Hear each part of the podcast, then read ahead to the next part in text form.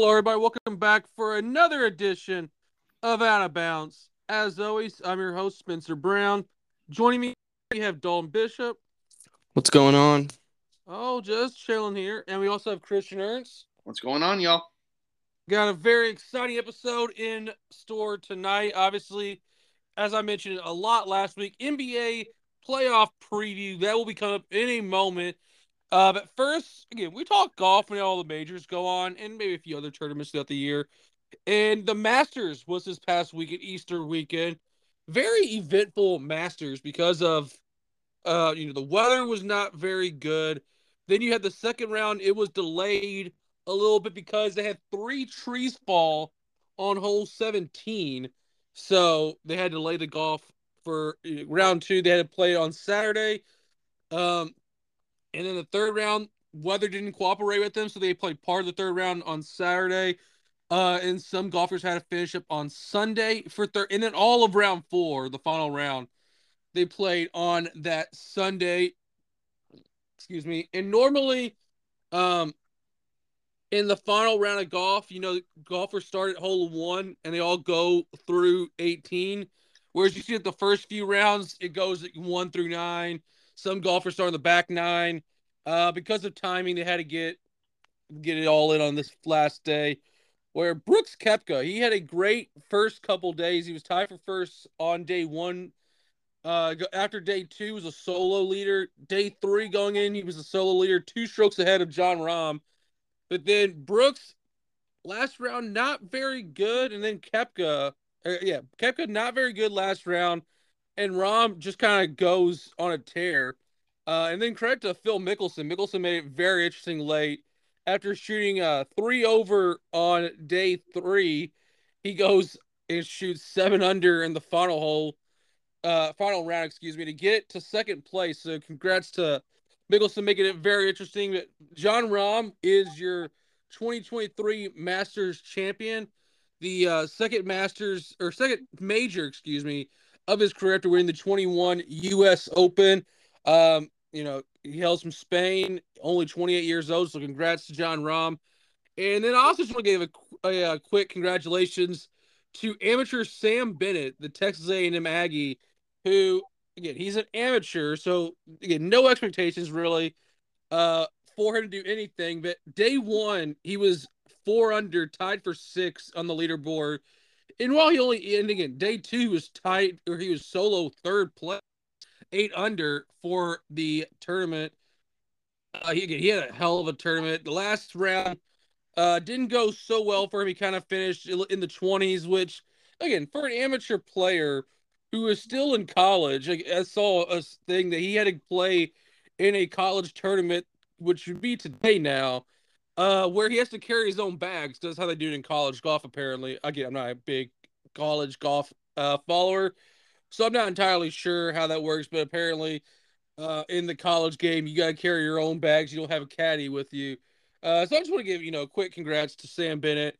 Uh, I think he's gonna be a name to watch going forward, and I, I think one day he'll win a major. Maybe it's the Masters, maybe another tournament, but uh, he he showed a lot of uh a lot of skill this past week. And he gained a fan of me, so I hope he wins it one of these days going forward. But I'll go to Dalton next.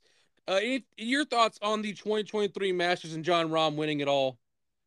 Congrats to him. He uh, definitely deserved it. I mean, if you just looking at a guy who just uh, did what he did what he was supposed to do. Did, just went in there and took care of business, and um, completely deserved the win. I mean, there's just something that he'll never forget. And we talk about Masters winners for for decades. I mean, that's I figure that's one of the few majors where it's you know it it's it's a it's a legacy builder for sure. You talk about we can go to Tiger Woods, we can go to Phil Mickelson, um, Jack Nicklaus. I mean, you can go on and on and on um, getting you know even last year um, with Scheffler. So like to win the Masters is uh, something that's unparalleled, I say. All right, uh, Chris, anything you want to add on the uh, 2023 Masters this year? Yeah, it's great for Jon. Obviously, you know, I've been more kind of involved watching golf and you know enjoying the sport itself. And Jon Rahm has always been one of those guys where he's just always kind of in the pack, but he's never winning. He's always we always see him finish second or he's in the top ten, but he's not like winning a ton.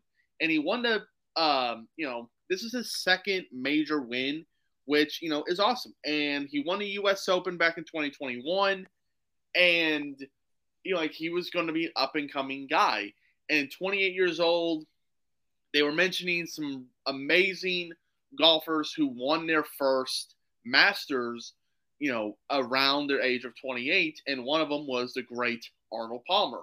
So it's definitely something to watch, and this could be one of the next best golfers who's going to carry the sport um, you know, Tiger Woods, you know, he played and he made the cut. You know, he was, I think, tied uh, with several other major golfers to have, I believe it was 27 in a row, Masters tournaments in a row where they don't miss the cut, which is amazing. That's a tremendous record. Um, and, you know, sadly, he had to withdraw halfway through the third round because of his back issues. So, you know, it's great to see Tiger out there, but obviously Tiger, you know, is not the same man that he was uh, even five years ago, you know, nonetheless 10 years ago. So very sad to see him in this condition. Um, Brooks Koepka, it, it's awful for him. He had a very hard round four, uh, six bogeys, and it killed him.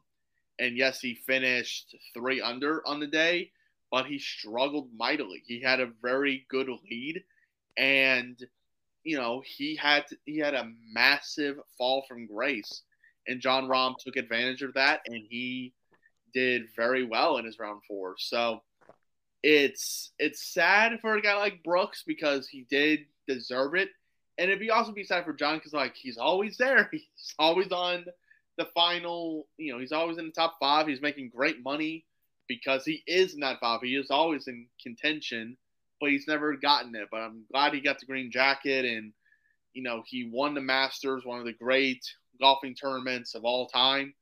So great for Jon. Uh, and it was a, it was amazing year. It was beautiful. It was a beautiful day four uh, on Easter Sunday. So, you know, congratulations to Jon, and what a great uh, Master Tournament to begin the springtime. Yep, and that, that will conclude our golf talk for probably a couple months here. Uh, but on to the NBA, which we will be talking the NBA next couple months, just given the playoffs ramping up. Uh, but first, we'll start uh, a little somber note. Coach firings. Usually, you see it, you know, Black Monday as the leagues dub it, the day after the season ends. Of course, we're seeing it now, the day of the last game of the season where coaches, you know, they get fired that day of the last game. We saw that with a couple guys. Starting first, Stephen Silas, uh, the coach for the Houston Rockets. It was announced yesterday. Uh, he had a fourth year option that the club decided not to pick up. Uh, again, Silas started his career during the 2020 2021 season, which was James Harden's last year in Houston, uh, where he got, you know, he gets traded partway through the season there um, because you know he just didn't want to be in Houston anymore after you know some changes that just did not sit well with Hart, D'Antoni, etc. Um, so he you know definitely sucked for him the way that his career got started um, there, and he just really you know had much success, winning 17 games in a 72 game schedule though. Uh, so you go percentage wise, 236. Although, even if you go percentage wise, he was improving each year with winning percentage, uh, winning 20 games in the second season, 22 games this year. Uh, and they finished fourth in division, but again, NBA division means really next to nothing.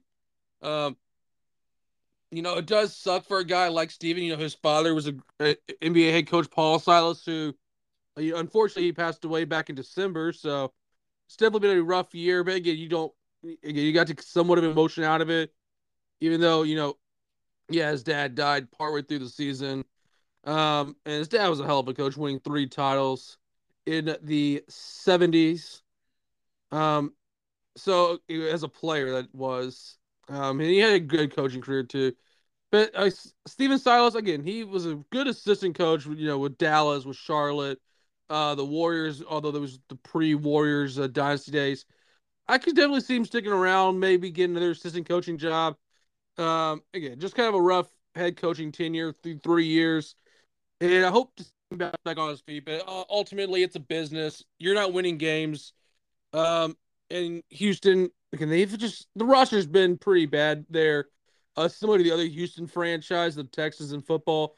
Um, hopefully they don't go just recycling coaches through every single year. But again, it, it made sense for both sides to part ways. It just unfortunately wasn't going um, that way. So I mean, best of luck in Silas or whatever getting back on his feet, whether that's um, another assistant coaching job or whatever else he decides to pursue uh, going forward. Because he's only 49, so he's got a bright future ahead of him.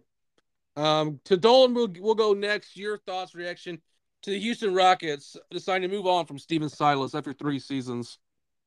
Uh, my immediate reaction was I just, I mean, it's just one of those things situationally. Like, what do you, are you gonna want to stay in Houston for another few years, or play out there, or coach out the rest of your contract, or even try to re, or, or, or like even try to extend um for that team. Like I don't uh I mean it it seems like it was just a business decision like eh, this is not working out. Let's just you know go our separate ways. Um I, that's that was kind of that was kind of my reaction. All right, Christian, anything you want to add on the uh, Stephen Silas front of uh, the Houston Rockets deciding to not renew his contract for another year? It stinks uh, for Stephen. Obviously, you know he's he got put into a bad position. You know, Houston losing James Harden, losing Chris Paul, losing those pieces uh, that made Houston so dominant in the West in Western Conference and consistently in at least the Western Con- the semifinals and the Western Conference Finals. Obviously, it stinks for Houston fans because this was a very feared team. This was one of the best teams in the NBA years ago, and it's now become, you know, just a crapshoot in the Western Conference. You know, not even getting to 25 wins in the last couple of years, it's been very tough. You know, you can't it, you know, it, sport is very competitive, and you don't want to be in this crapshoot for long. You know, you obviously a year or two, you know, happens. You know, the best team like New England, they used to be the dominant team. Now they're just kind of like riding the pine a little bit. Um, Jacksonville had a moment. You know, the, all these teams they can have bad years or two, but three years in a row, it's you know two wins. Like okay, that's not much. You know, in the NBA, it's not much. NFL, yeah, you can go from six to eight, and in the wild card race, yeah, that's uh, improvement. Seven to nine, you know, it's an improvement. Two wins in the NBA, it's like not even half a game in the NFL because they play 82. You know, I'll go on. I can go on this rant for a little bit, but anyway, they had to make a move. They have to do something to drastically change the team and make this team evolve in some way to get back to their old glory. So for Stephen, it stinks. For Houston, they have to go in this head, you know, this head coach search and find somebody that can make Houston competitive and maybe try and get into the play in. So for Houston, it stinks, but you know, at the end of the day, it happens all the time. So that's that's a, uh, my opinion on it. Yeah. On to another coach, and again, this uh job, I think that it's the um Detroit Pistons with Dwane Casey. Uh, this move I honestly think was a year too late. They should have probably moved on a year prior. Uh, because Detroit's got some talent on their roster. They're not completely bereft of talent. You got Bagley, who's you know up and down career, but you have Jaden Ivey took fifth overall last year. You have Cade Cunningham, who's the number number overall pick just two years ago. Jalen Duren. Um, the, the roster's not bereft of talent. So you and James Wiseman they trade for during the year because Wiseman just didn't really fit well with Golden State. Um, so and so whoever goes to Detroit, you're getting a roster that's, you know, could be a little bit like Oklahoma City this past year, where it's like it's not necessarily a great roster, but you could make some noise and make the play in potentially. I mean, kind of also like Utah as well. Uh, but Dwane Casey, obviously, you know, controversially fired. We was with Toronto back in 18, five years ago. We had the one seed in the conference, but they kept flaming out to LeBron. Uh, obviously, they fired him. Nick Nurse, they won a championship a year one of the Nick Nurse era, which was the only time Detroit made the playoffs. They lost to Milwaukee. They were swept 2018 2019 season. Uh, they were 500 that year every other season since. You have, I mean, 20 wins in the 66 game COVID season where you know the Oklahoma Detroit season ended unexpectedly with the with the pause of the season because they weren't invited back. Then you have 72 games, they win 20 games, so six more games, still only muster 20 wins. Go to the full 82 games, and they're back to 70, 23 wins, so percentage wise, just slightly better. Uh, but then this year, 17 games they, they won. Overall, again, so awful season for Detroit. Be picking very high in the lottery, depending on how that lottery balls bounce their way. Uh, but the fascinating part was it was announced that he was stepping down as the coach, uh, but he was going to be transitioning to a front office role, which I found very because okay, maybe he's a guy who can see talent. Because I mean, but Detroit, uh, obviously they've drafted well. I don't know how much say he had and who they drafted um, going forward. Same with the um, Toronto Raptors teams that he had over the years. See, obviously, you know, these talent there, and they got talent. So I don't know how it's going to work out in that role, but at least we kind of have some kind of idea of what Dwane Casey will be doing going forward. And I wish the pitches nothing but the best because they got a young roster that has a chance to be competitive. And Detroit's a uh, proud franchise that has had success. You know, they have three since people from Detroit Pistons and thought, wow, this team's got a legitimate shot to maybe make some noise in the playoffs. So we'll see what they do, how this rebuild goes. But they have, they're a piece or two away. If they can get some good players, I would not be surprised if next year, you're one of a new coach, they make the plan. Um, that just would not surprise me at all there. Uh, but Dole, I'll go to you next. Uh, your thoughts, reactions. Dwane Casey stepping down after uh, years at the helm for the Detroit Pistons. Yeah, again, one of those things where it's just you've played it out and it's just time. It's just time. And uh,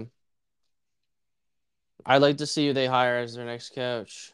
Um, that could be something interesting for me at least. Um, I'd like to see Detroit actually be a little bit better. Um, I don't know. I just like have a soft spot for Detroit, I guess. Um, so yeah, no, I I think you know this is just it's just not shocking. Like it's just so you're on a bad team. You kind of kind of seen where this is gonna go kind of plateaued. It seems like this was just the right time. Yeah. Uh, Chris, anything you want to add about the Detroit Pistons moving on, uh, or Dwane Casey really stepping down into and moving up to a front office management position? I guess he's done coaching. I mean, he's had some rough times uh, in Toronto. He's had rough, obviously, very hard times in Detroit. So I think I think first it's kind of like a retirement for Dwane Casey. He hasn't said it, but he may just want to take a step back and not want to really work hard, you know, uh, for another year to make this team maybe do something, maybe not. Uh, Detroit is kind of looking up, you know, as you mentioned, you know, sport wise, besides the Tigers. Um, they're, you know, Detroit Lions, Detroit Pistons are kind of on their way up. I don't think they're going to be NBA champions, but like you said, maybe an OKC where it's a surprise to make the play in. Um, in the in the East, I mean, it's very up and down. Indiana, you know, they were in the uh, playoffs last year. They fell out. you know, we're going to see one of these teams, um, Hawks, if they decide to, you know, the rumored of trading Trae Young, maybe the Hawks switch out and Pistons can move up. Who knows? The Bulls barely got in, so are they going to move on their way out? So I think Detroit can. It's feasible for Detroit to make the play in because of so much hit and miss within the Eastern Conference. But for Dwane Casey, you know, he wanted to take that step back. He, you know, didn't want to waste another year of his life grinding on the film room and how to make his team better when maybe in his eyes he can't bring him up to that next level. So for Dwane, I mean, he's still going to have a more re- relaxed role in kind of analyzing and watching college basketball and having, you know, that voice of, hey, let's go after this person or that player or who knows. But, you know, for Detroit, I think it, it's still, you know, it's not a, you know, heavy day for them. You know, we knew this was going to come. So, you know, you still kind of look up in lottery, you know, that's going to be something. Um, they may get screwed because a lot of teams who we think are going to win don't actually win, besides the Cleveland Cavaliers. So, you know, for Detroit, you can look for a number one pick, you can look for a top five, but at the end of the day, you know, we'll just see where chips fall where they may and just see how the offseason works. Yep. So that again, if there's any more coach firings, uh, obviously we will discuss that. Obviously, when those guys or when those positions get filled with a hiring, we will discuss that, break that down the show. But on to the NBA playoffs here. Uh, the postseason, as you will, starting because it's just weird how they term it. Those the play-in tournament, and then uh, the playoffs is officially that first round with you know one through eight. So the play-in, uh, I'll dub it the postseason. Uh, we'll start with the seven seed over in the Eastern Conference. The game for that we have Christian, your beloved Miami Heat, taking on the Atlanta Hawks. That's tomorrow or today, depending on when you're listening to it. Um, 7:30 on TNT. Uh, winner gets the Boston Celtics. So uh, I'll say as a fan standpoint, like obviously Christian, I love you, and last year's Eastern Conference Finals was great. Uh, but I mean, I, I think Boston will win either way. Just kind of a little spoiler there. I would love to face the Hawks. I think that's an easier matchup because the Heat. Uh, Spoelstra's a hell of a coach, and ultimately, I think it's what it comes down to is Erik Spoelstra versus Quin Snyder, who took the job what a month ago mm-hmm. uh, with Atlanta. So he's just keeping that team afloat. Um, and they made the play in. And again, Trae Young, he's a he's phenomenal. Um, I'm not going to count anything against Quin Snyder there. Uh, but ultimately, I think it comes down to they got Jimmy Butler too. Uh, Miami does, even though the Hawks swung for Dejounte Murray mid or last offseason, excuse me. There, um, but ultimately, I think the Miami Heat they get it done, and they will take on the Boston Celtics in the first round of the playoffs this year. Uh, Chris, I'll go to you next here. How do you see your Heat uh, doing against the Hawks tomorrow night? Um, I hope a win. Um, I know Miami this year we really didn't go after anybody in the offseason. We wanted to kind of keep our pieces. Um, and every single time, and I told you guys, when Miami wasn't going after anybody, we weren't going to trade anybody. We weren't going to trade for anybody. We're just going to keep our we're just going to keep our guys, and that's really it. Uh, I told you guys we were going to fall. We were not going to be the same team. There's like it is very hard in sport, very hard to keep all 53 NFL players on the same team. And, you know, if say the Buffalo Bills, right? Buffalo is kind of used to this, where you know they have a really good season. If they keep their guys, they're going to win, right? Not usually the case. A player may go down with injury. Uh, that guy had really, you know, was kind of a one and done year, and he's not the same production, you know. And it's same for the NBA. You keep your 15 guys, you're just getting older. That's that's not really the best part of it. You're not really getting better with just having your same people. And I told y'all, Miami just wasn't gonna have a great year, and this is where we kind of fall. So I say Miami is going to win this game against the Hawks, and I'll give my spoiler for this. I don't think um, Miami is going to beat Boston. I hope a, a game seven.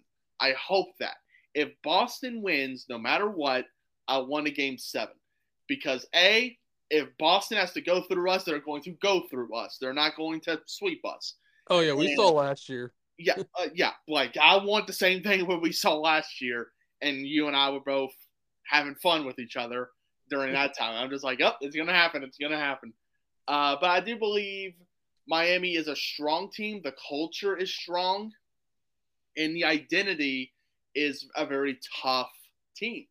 I just think when you have the same guys and there's no like, oh, you you know, if you bring somebody in, then the chemistry is off and all this stuff. But like, if you're not getting better, you're gonna get worse. So no one's always, you know, no one is the same every year. So for Miami, we're going. I think we're going to beat the Hawks. I think the Hawks are more on a down curve than up. So I think we're going to beat them. And then Boston, I'm just hoping at least a game six or seven. I'm hoping seven, but that's my pick and my preview. If Miami wins, then great. then, then awesome. Obviously. Then I'm like, you know what? We win because we beat Spencer's team, and that's all I care for. If we get swept against, I don't even know who we play. Um, because it's not like it's seven versus one. It's kind of that tournament style where like NCAA, where you don't play the worst team. Am, am I right? Am I right or wrong on that? Uh, it's like a bracket. So yeah, it's like the tournament. You'd move on. Yeah, you just uh, move on. You don't play like we don't play Philly if they win. You would play Philly if they if you beat Boston in the hypothetical scenario. We would Philly Brooklyn. We wouldn't. You would, yeah. Oh, that's how it is. So it's like that. There's no reseeding. It's not the NFL where it reseeds. Okay, because that's what I was like. Like, okay, we don't have to play Philly if um it's like that. So okay, oh, it is Milwaukee. Wait, Milwaukee's one, right? Who's Milwaukee's one? Yes. Okay, never mind. That's what I meant. that's what I'm. All right, sorry. Uh, a little buffer, but that's what I was saying. Is like we don't play number one. I thought Philly was one for whatever reason. I don't, have, I don't have my stats up here. I have all my NFL stuff, so forgive me, viewers. Oh. So uh, anyway, with Miami, if they win against Boston somehow, I'm, I'm in the season great on that. I'm like, we beat Spencer's team. I don't care. That's the only thing I have to say. Like, oh, you know, this and that. We beat we beat y'all's butt. Okay, so we beat we beat Jayson Tatum. We the great Jayson Tatum, and in Dalton's eyes, the greater Jason Brown. So, you know, we we did fine. You know, we we we'll have a fine year. Uh, if we compete, that's all I care about. Just no sweep. So get in the playoffs, no sweep. I'm fine. Yeah. Anyway, okay, we'll get to that in a second on how the first round goes. Uh, but Dalton finishes off. How do you see the Heat Hawks playing game going? I have the Heat winning that game as well. Um, no further explanation. I think that uh, both of you all have uh, have covered it pretty well and uh, I'm expecting a Miami Heat win tomorrow night. All right, on to the other, the West Coast or the Western Conference, excuse me, side of things. The Timberwolves and the Lakers. Again, the West it came down to the final day for all those seedings because of how wild it is. And the Timberwolves, it got really interesting if you didn't catch that. Uh, Rudy Gobert, Kyle Anderson get into it. Uh, some expletives were thrown at both sides. Were thrown at each other. Uh, Gobert punches uh, his teammate Kyle Anderson, which is it's funny but awful at the same time. Especially when you realize Minnesota give up so many picks to try to get um, Rudy Gobert last offseason. And it comes down to, you know, he decided to throw a punch and get kicked out. You have McDaniels, uh, who who punched a wall uh, for Minnesota during a timeout, which again that makes Gobert look like the second worst punch that it was because you had a player that was just angry and punched with a hand injury. McDaniel's, um, Gobert suspended naturally. You can't just punch a teammate on TV in a middle of a huddle during timeout. That's just not gonna fly. It's not kosher. Uh, although I do love Anthony Edwards, I think he could do enough uh, but there's no this isn't Pat Bev's team. Pat Bev's in Chicago. Uh, he ain't gonna help out with the uh, Timberwolves this year in the play-in tournament. Um, and again, I did not think I'd be sitting here a month ago or so Um, like back when the Lakers made all those trades, you know, Rui Hachimura, uh, getting D'Lo back. I didn't think they'd be making a play-in tournament appearance. I thought if they did, I thought it'd be like you know nine, maybe eight, maybe ten. I did not think seven was in the cards for uh, this year's Lakers team here. Um, although uh, noted right now, Anthony Davis doubtful for the game. So is D'Lo. Um, that is as of you know today status wise. Uh, either way, it's the Minnesota. Just so much happened yesterday. Even though they got the win over the Pelicans, I just think it's a lot to process. And I think the Lakers are going to get it done and get the W over the Timberwolves. And the Lakers, if that holds, they would advance to take on the Memphis Grizzlies in the first round. So I think the Lakers get the Grizzlies this year. Uh, Dolan, I'll go to you next. How do you see Lakers and Timberwolves going down? Hmm.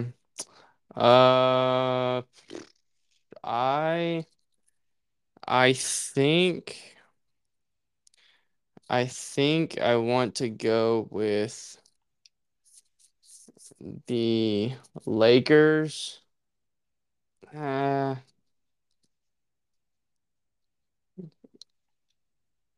yeah, yeah, okay. Yeah, not gonna overthink it. Let's just go with the Lakers. Um, and uh, I have to say, like at home, okay, sure. Um,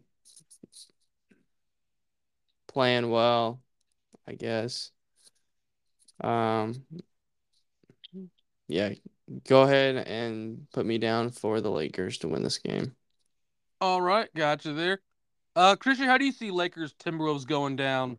I got Lakers as well. Uh, losing Rudy Gobert, an amazing uh, player for Minnesota.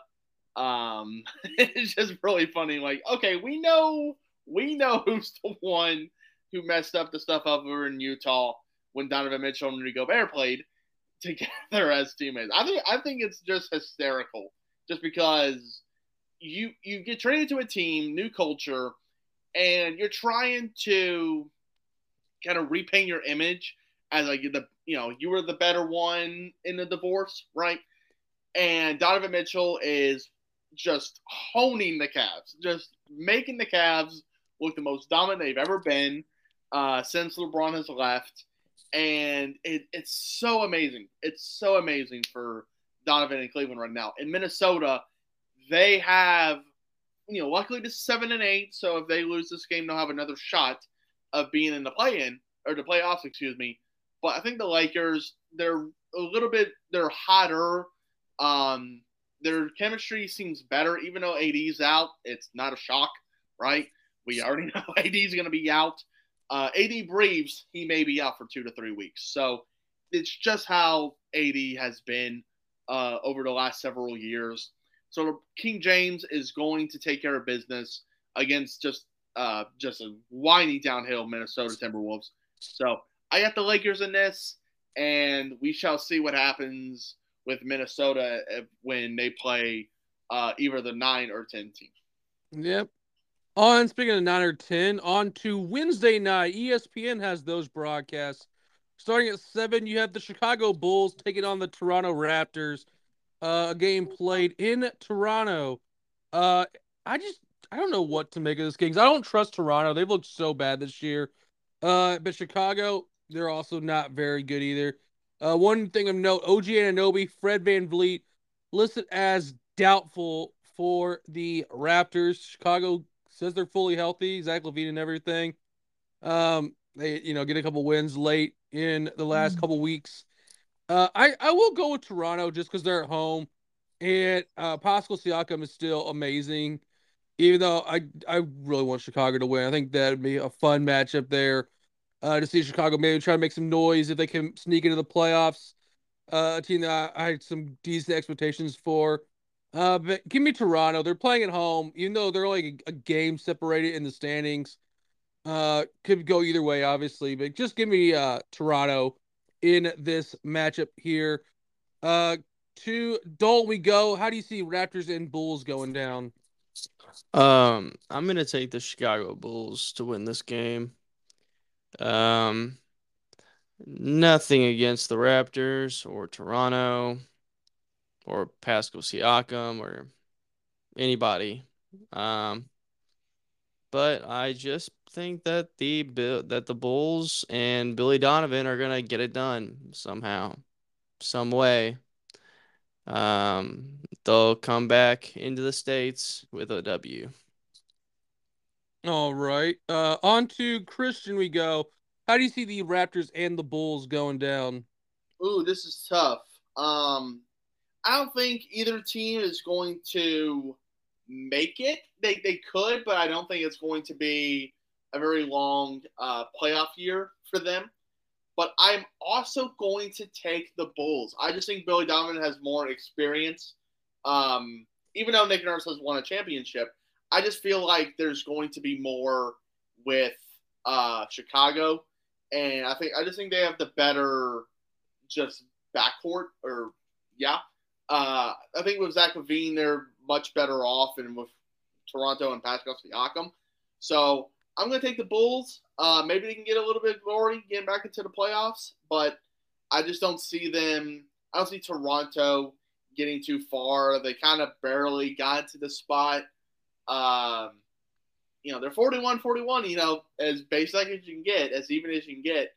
But I think the Bulls are a little bit more hot because they had to really play really well towards the end of the year to get in. So I got Chicago.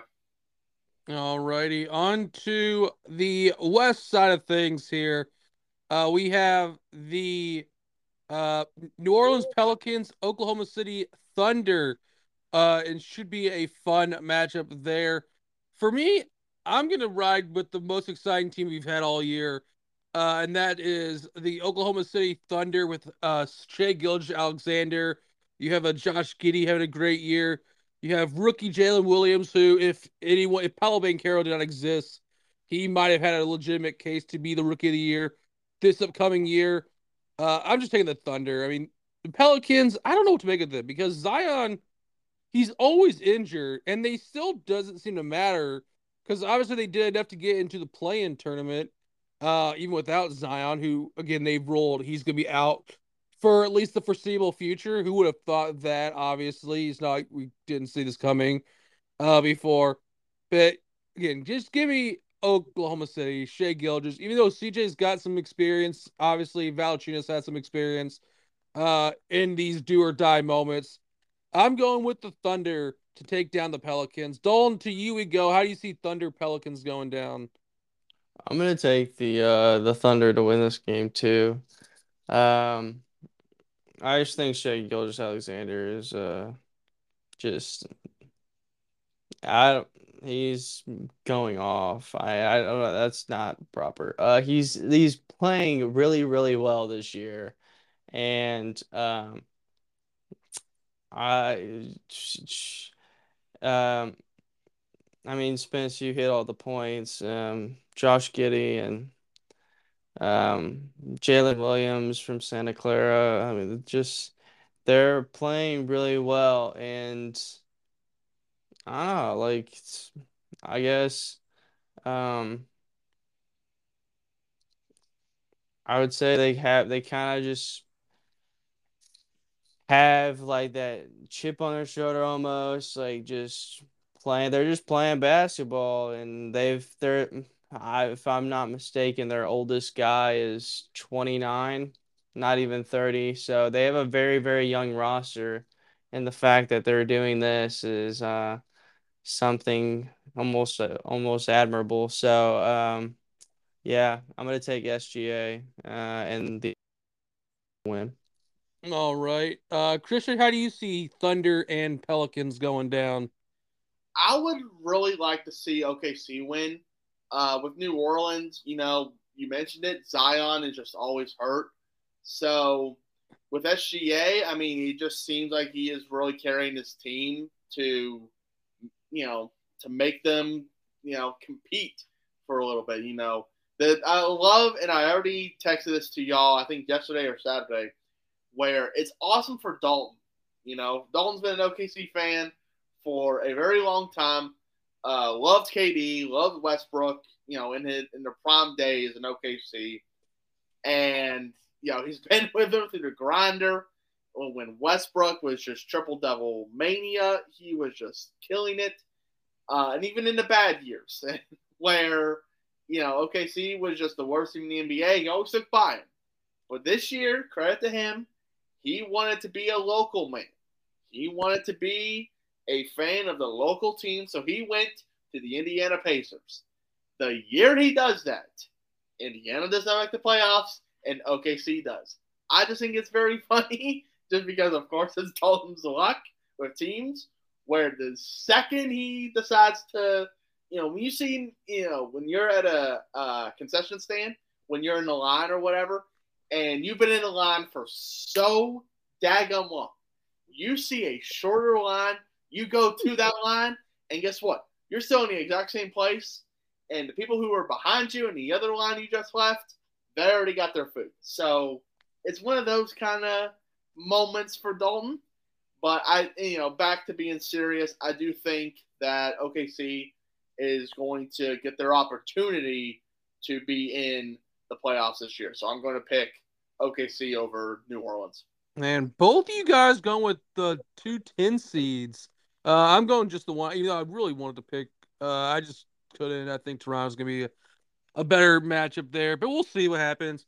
Uh, one thing I need to know: no 10 seed has ever won. Granted, it's only been uh two years that they've done it this way 21 22 uh so it's only the third year that they've done this but i know 10 seed has won yet uh and also the 7 seed is perfect um 4 0 in their matchups too. Again, that's a little side note there. On to the East 8 game and West 8 game. And again, for this, if our matchups that we predicted are, are different, because at least for the uh, East side things, we have a little different matchup there. Um, obviously, I will text Dalton Christian, get your updated picks before Friday um, when these games are contested. But the way I have it now, for me at least, is a Hawks and Raptors game. And with that being said, I'm going the Atlanta Hawks. I think Trae Young in a one game scenario, as much as I dogged him for you know the Heat, and I think it's a coaching matchup there. I love Spoelstra over Quin Snyder, even though I think Snyder's a great coach there. Uh, I think Trae Young in a one game scenario at home, you're playing against a Toronto team with that maybe without Fred VanVleet.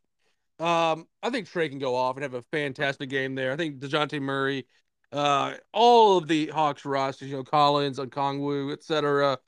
Um, it could be a very long night for Toronto. So I think the Hawks at least sneak in as the eighth seed there. So uh, give me the Hawks over the Raptors in my scenario. For you guys, you both have Hawks taking on the, the Bulls. Uh, to Dawn, we go there. How do you see Hawks and Bulls going down? I'm going to take the Bulls. The Chicago Bulls are going to make it into the actual postseason, not the play-in game. They're going to go and get in there and play some more basketball. Um, yeah, Yep. No, no rhyme or reason. Just feeling, just gut, just whole gut. So I have no statistics for you. Um, just completely honest. I'm just going off the gut. So I'm gonna take the Bulls. All right, that'd be a fun. To, I hope you're right there. Uh, to Christian, we go. How do you see your hypothetical Hawks and Bulls matchup going down? Um, I'm gonna go with the best player that's gonna be on the court, and that's gonna be Trae Young in the Hawks. Um, like I said, I mean, I think the Hawks aren't going to be, you know, they have a ceiling on them, and if they compete you know, against Milwaukee, that's going to be something. You know, I think that'll be really good for the Hawk fan base. But if the if the rumors are true, where they could shop Trae Young, it's going to be a very hard offseason for them, uh, losing a guy like Trae. So I think this kind of like put a little more, you know, good morale of, around Atlanta and the Hawks fan base. Uh, I think they will win this game and they should compete against Milwaukee. I don't think it's going to be a great series for them, but I think Atlanta is going to take the dub over the Chicago Bulls. All right. Out west, we do have the same matchup here, and we will again, if it's different, we'll discuss that uh off the air here. But Timberwolves and Thunder, that's the matchup that all three of us have come up with here. Uh, I'll lead things off. I'm going to keep riding the Thunder here. I think that the Timberwolves, you know, there's really shaking up there. And maybe, you know, uh, as I believe it was Kyle Anderson said, you know, we're all grown up men here. Uh, it's is nothing. And maybe they can kind of move on from it, kind of like, you know, preseason the Warriors. There's a Draymond Green and Jordan Poole incident that was at a practice that the video got leaked and people were mad about again, leaked more so than the incident itself there. Maybe they can move on from it quickly there. I think it's going to linger over the team uh, a little too much there. And also, I think that the job Mark Daigneault has done there with the Thunder, just to get them in this, it's kind of a situation where, you know, they're so young that they don't know what they don't know. Uh, they're the youngest roster in the NBA in terms of average age, if I'm not mistaken. I think that's true, at least among the playoff teams or teams to make the playoffs. That I know is a true thing for this year. Um, but I, I, I think they're the youngest team in the league based on overall uh, or average age there. But give me the Thunder in a a bit of a surprise there for me there. Uh, Dawn, I'll go to you next. Thunder Timberwolves hypothetical matchup. How do you see that going down? Yeah, um, you guys know I love country music. Uh, in the words of Garth Brooks, the Thunder rolls. Um, the resin they roll into the next round. They keep playing basketball and they're gonna beat the Timberwolves. Um, the Thunder rolls and Shai Gilgeous, Shai Gilgeous-Alexander strikes. Um, the Thunder are gonna keep playing basketball. All right, Christian, how do you see a uh, potential Thunder and Timberwolves matchup going down? Wow, we have a lot of um, uh, variety in our picks. Uh, I think OKC as well, and I think it's the same reason as Spencer, where I think this this issue it's a growing issue that is going to be distracting to the team. We don't know if Rudy is going to play in this upcoming. You know, we know they're going to play against he's not going to play against the Lakers. We don't know if uh, he will compete in the uh, eight seed game against, you know, if they do lose, you know, hypothetically. So for Rudy and just the distraction of the team, it's going to cause, um, it's going to be on their minds and be like, man, if Rudy wasn't an idiot, he'd be playing this game and helping us. Uh, but I do take OKC. I think they're a way hotter team, and honestly, they probably, you know, have more of an edge, a little, you know, of a burning to try and prove themselves. And going up against Denver would be extraordinary to see them compete against them. So I got OKC. Uh, you know, I know I'm the only one in the group that picked OKC because you know I'm, you know, that kind of guy. So yeah. All right. So on to the first round of the playoffs, and again, subject to change with a few of these matchups here. Uh, that we'll lead things off with the Eastern Conference. Uh, the one seed out east, the Milwaukee Bucks. Uh, they would take on the eight-game winner.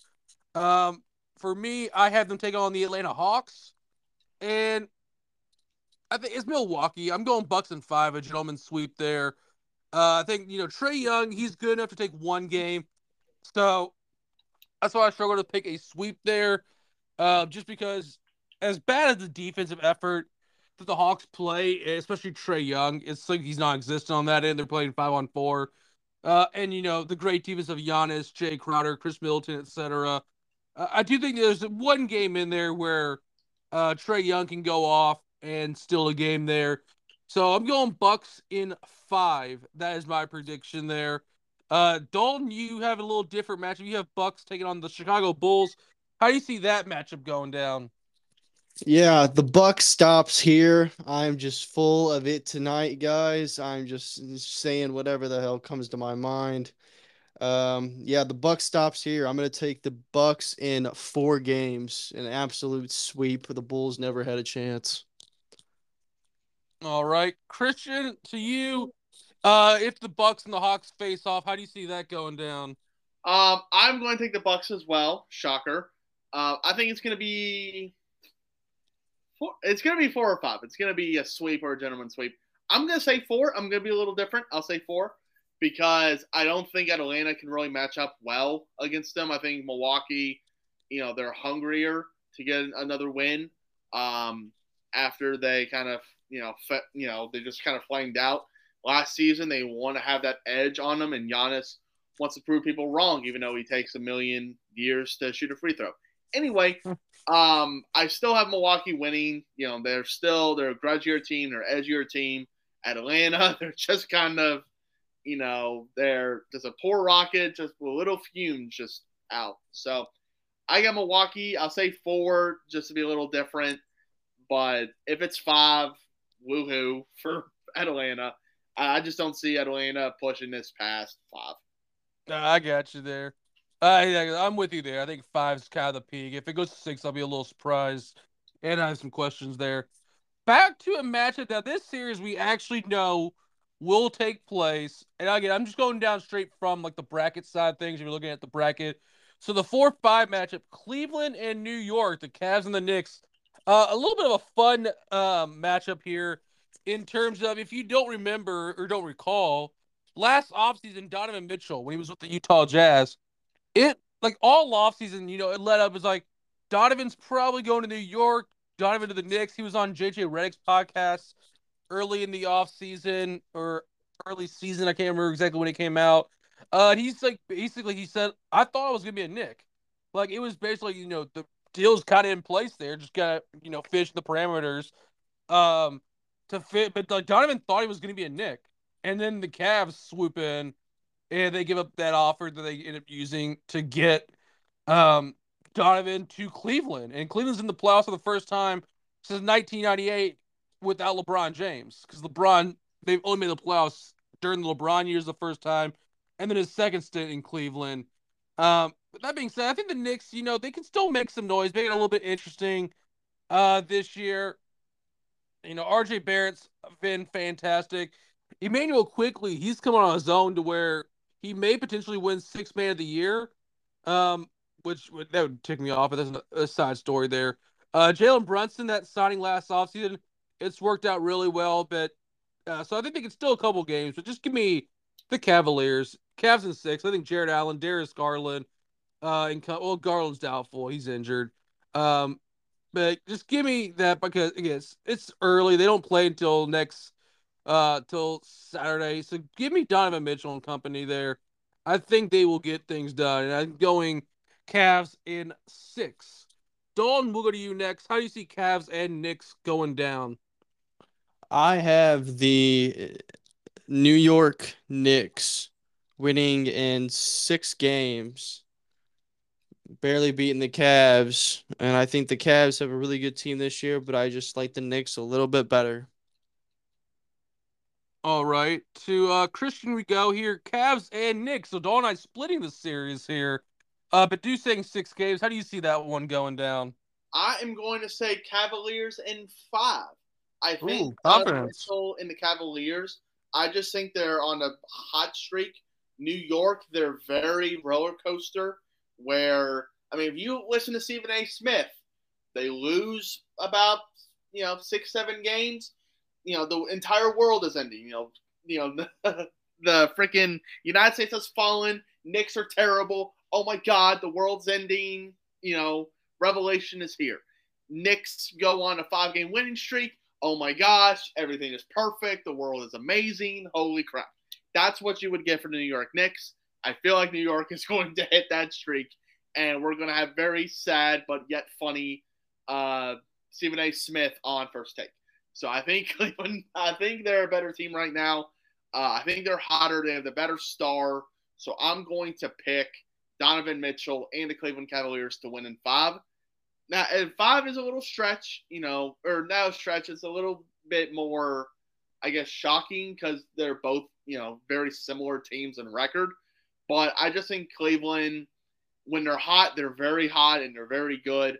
And I think, you know, with this little break right now, preparing for New York, I think they'll be in a better case than New York. So I still got the Cavaliers. In. All right. On to the next series there. The 76ers taking on the Brooklyn Nets, two division rivals, the teams that have uh, some history together. Um, I, I think it's Philly. Philly has Joel Embiid, the front runner for the MVP right now. They still have James Harden. Uh, who knows how long and that's going to be there? But Harden, obviously, last offseason took a pay cut, wanted to stay in Philadelphia, wanted to build a contending roster around himself and Joel Embiid. And again, while Brooklyn's interesting because you know you got Mikal Bridges, who has fascinatingly never missed a game since he was in high school. Was the last time he missed a game when he was sick. Um, it's a nice story, but the the Nets, they're not the Nets that they were, you know, before the trade deadline. Kyrie's not walking through that door. Kevin Durant's not walking through that door. And while I do like the pieces they were able to acquire from those teams in those deals, getting Dinwiddie back, uh, obviously, like I said, Mikal Bridges, you got basically the entire depth of the Phoenix Suns. Um, I still think Philly's a better team, and I'm going Sixers and five. I thought about six for a while, but uh, they I looked at the when they played head to head, and the Sixers seem to easily dominate that. So give me Sixers in five games. Uh, I'll go Dalton next here. To uh, how do you see the 76ers and the Brooklyn Nets going down? Interesting, interesting games. I mean, just absolutely off the wall, bonkers, just incredibly Terrific. Um, I am gonna go with the Brooklyn Nets in seven games to pull this one out. Um, I think that Philly is, don't get me wrong, really good. Joel Embiid definitely should get some MVP votes, definitely deservingly so. Um, but I think as a team, as a whole, I just believe in Brooklyn a little bit more uh, to get it done when they got to get it done.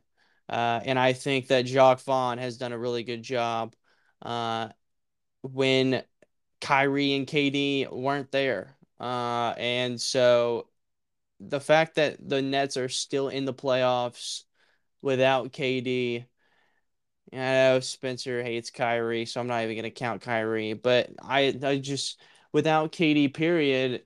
And we're talking about the. We'll probably get to this later, but the Suns being contenders. I just got to give respect to the Nets where it is due. Not that the 76ers aren't worthy of that same respect, but I think the Nets uh, have a little bit more to prove, and I think they'll get it done in seven games. Oh wow, so a little fascinating there. I was not expecting uh you to go there, but so Christian uh be the deciding uh pick pick here. Uh, I went six and five. Uh, Don going fully Nets and seven. How do you see that one going down? Uh, Philly in seven. I think Brooklyn can compete. I think they've heard the conversation of they have nothing without Kyrie and KD, and it'll drive them. But Philly is just a better team. I think Joel Embiid is going you know, he has all the talk, all the smack talk. Philly, I know a buddy from Philadelphia, and believe me, they are a very hard city and can get very uh, like stiff in criticism, where they want to just prove your ass wrong. They just are not this team that wants to just you know you to kind of like push them aside. So I think Philadelphia will win it'll be tougher than what people expect, right? Because Brooklyn doesn't have their stars anymore. So what kind of do they have? So I think it'll be a tougher series, but I still have Philadelphia winning overall. Honestly, it could be like, you know, a six game scenario, maybe a five six scenario, but I still got Philadelphia in seven. All right, back to a, a series again. Matchup to be determined based on the results of tomorrow's game, but we all said the Miami Heat will win. So the Heat taking on the Boston Celtics, a rematch of last year's Eastern Conference Finals that went to seven games. Uh, a series that I think we both knew it was going to go to seven. It just felt like last year those two teams matched up really well. And again, it's interesting with the Celtics just from again being my team.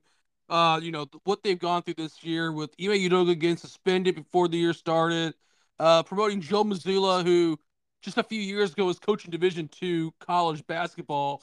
Now he was at one point coaching the best record in the NBA, Boston Celtics. They slipped it to No harm, no foul there. Um, but they're taking on Miami and Spoelstra. Like last year in the conference finals, Spoelstra coached circles around Ime Udoka. And again, they were a lot. I think Miami was a lot better last year. I think it just shows they were the one seed last year, whereas this year they're fighting for their playoff lives. Uh, so I do think Jimmy Butler, Spoelstra, they'll muck it up a bit. I think they'll take one game. Would not shock me if they take two games. Uh, but overall, I'm going Celtics in five there. Uh, I just think Boston's better team this year. Tatum, Brown.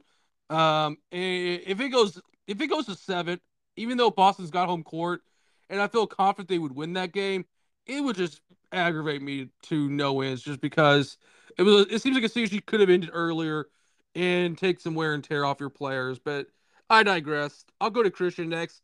How do you? I know you uh, talked a little bit earlier. How do you see this series going? If it is Celtics and Heat, if it's Celtics Heat, I want what I want and what I think are two different things. I would like to see Miami mm. sweep their ass. That would be the funniest thing. I would I would never let that down for the entire offseason. We swept your butt. I don't care. We get swept by the next team we play. I don't care. We sweep Boston. Um, what I think it's going to be Boston in six. Um, I think Miami, at least one at home, is going to get the dub, and they could steal one on the road. I think Miami is that like they're not the best, but I think they're good enough to where they can steal one where it's predicted to be more Boston. So I'm still I still think Boston is a much better team. You know, they're not the same team that they were last year, but they're still a very good squad. And Jayson Tatum is, you know, unreal on the court. Him and Jimmy Butler are going to just show off. Um, like I said, I, I just don't think Miami is the same unit that they were, and hopefully they can actually go after somebody in free agency. Not just like, okay, we like our guys, we want our guys to stay here. Um, so I still have Boston in six. I want it to be, you know, six or seven. You know, if Miami does lose, just compete, just no sweep, and I'm good. Um, but even though I want my boys to win down in the Vice City, I still have Boston going over. I got you there. Uh, to Dalton we go. Celtics Heat. That's what you had hypothetically matching up. How do you see that one going down, Dalton? Uh, I'm gonna take the Celtics uh, to win in uh, six games. Um, yeah, nothing against Christian's Heat team. I just believe that the Celtics are gonna advance uh, with some really, really good play from their guards, especially Jaylen Brown, not Jason Brown. Christian. My bad. I knew the second I'd said it, I'm like, that's not right. Um, but uh, yeah, I, I just uh, I think I think they will uh they'll pull it out somehow. All right, on to the Western Conference side of things here. Uh, in our hypothetical scenario, we all have the same matchup here. Nuggets would take on the Oklahoma City Thunder. Uh, that's how we foresee it going down. And if that's the case, as much as we all have decided we love the Thunder, especially in the play-in tournament, I had to go with a sweep here. Nuggets in four. Uh, it's one of those like you, know they don't know they don't know, uh, but also it's a complete mismatch. You got the Joker, the two-time MVP, who at one point seemed like a a uh, runaway for a third straight MVP, and he'll second this year. Anyway, um, at least is what it looks like. Um, but the Nuggets, there's a lot uh better team, better coach than the Thunder, which is no shame. Uh, because there's a lot of teams, you know, bow out early in the playoffs. Um, that were really good. I mean, look at last year's Brooklyn team. They were they had two of the top league, and they got swept by the Celtics in the first round. Um, so give me Nuggets in four if they take on the Oklahoma City Thunder. Like uh, Dawn, how do you see Nuggets in Thunder going down if that is a playoff matchup this year? Thunder in six. I am riding it, and nobody can stop me. I'm on this train. I may not be a complete fan of them anymore, but I am riding this puppy until I can't anymore. So, ha, take that. The Nuggets are not advancing. Okay, the would be one of the biggest upsets in NBA playoff history, a team that in the standings if they were to upset the number one overall seeded team in the NBA. So uh to Christian we go. How do you see the Nuggets and the Thunder going down? Uh Nuggets and four. I like I feel like, you know, OKC, they can, you know, they're a young team and they can take this as a learning experience.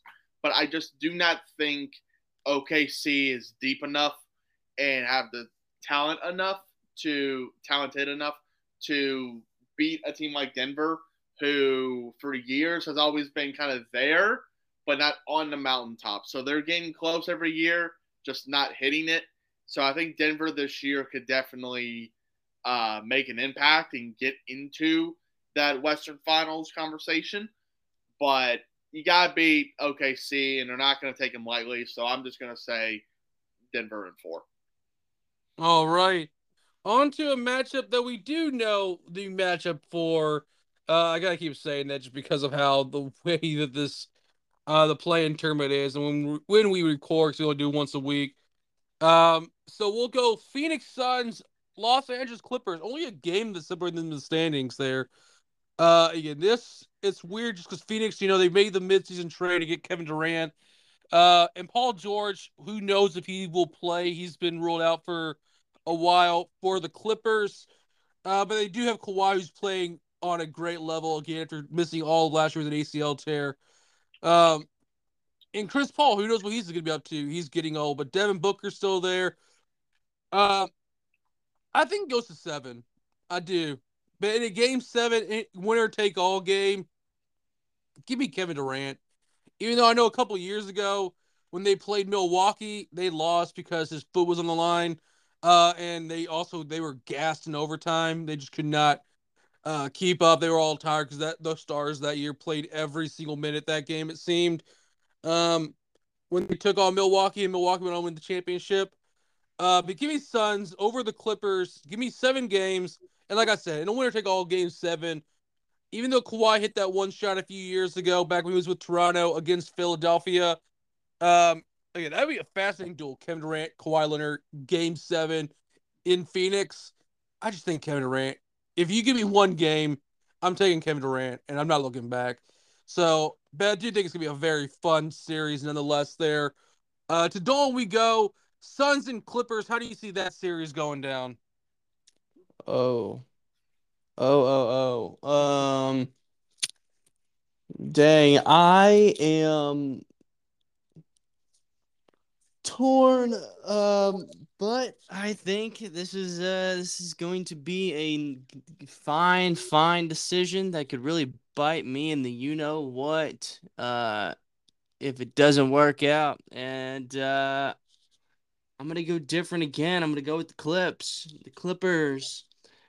Um, Clippers in. Give me six.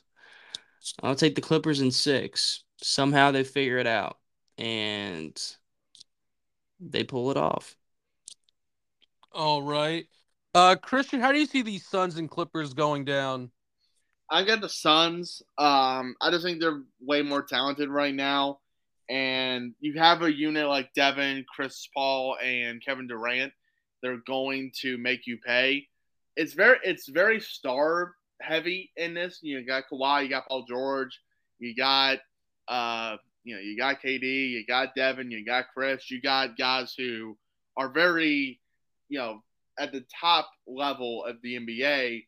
But I think Phoenix is, you know, I think they're just better. I think they have better talent and they have more riding on it than uh, the Clippers do. So I got uh, the Suns in about I'll say Suns in seven. I think it's going to be one of the better series in the playoffs this year. So I got Suns in seven. All right. To the next series, one that uh, you have a fan base that's been waiting a long time to hear this.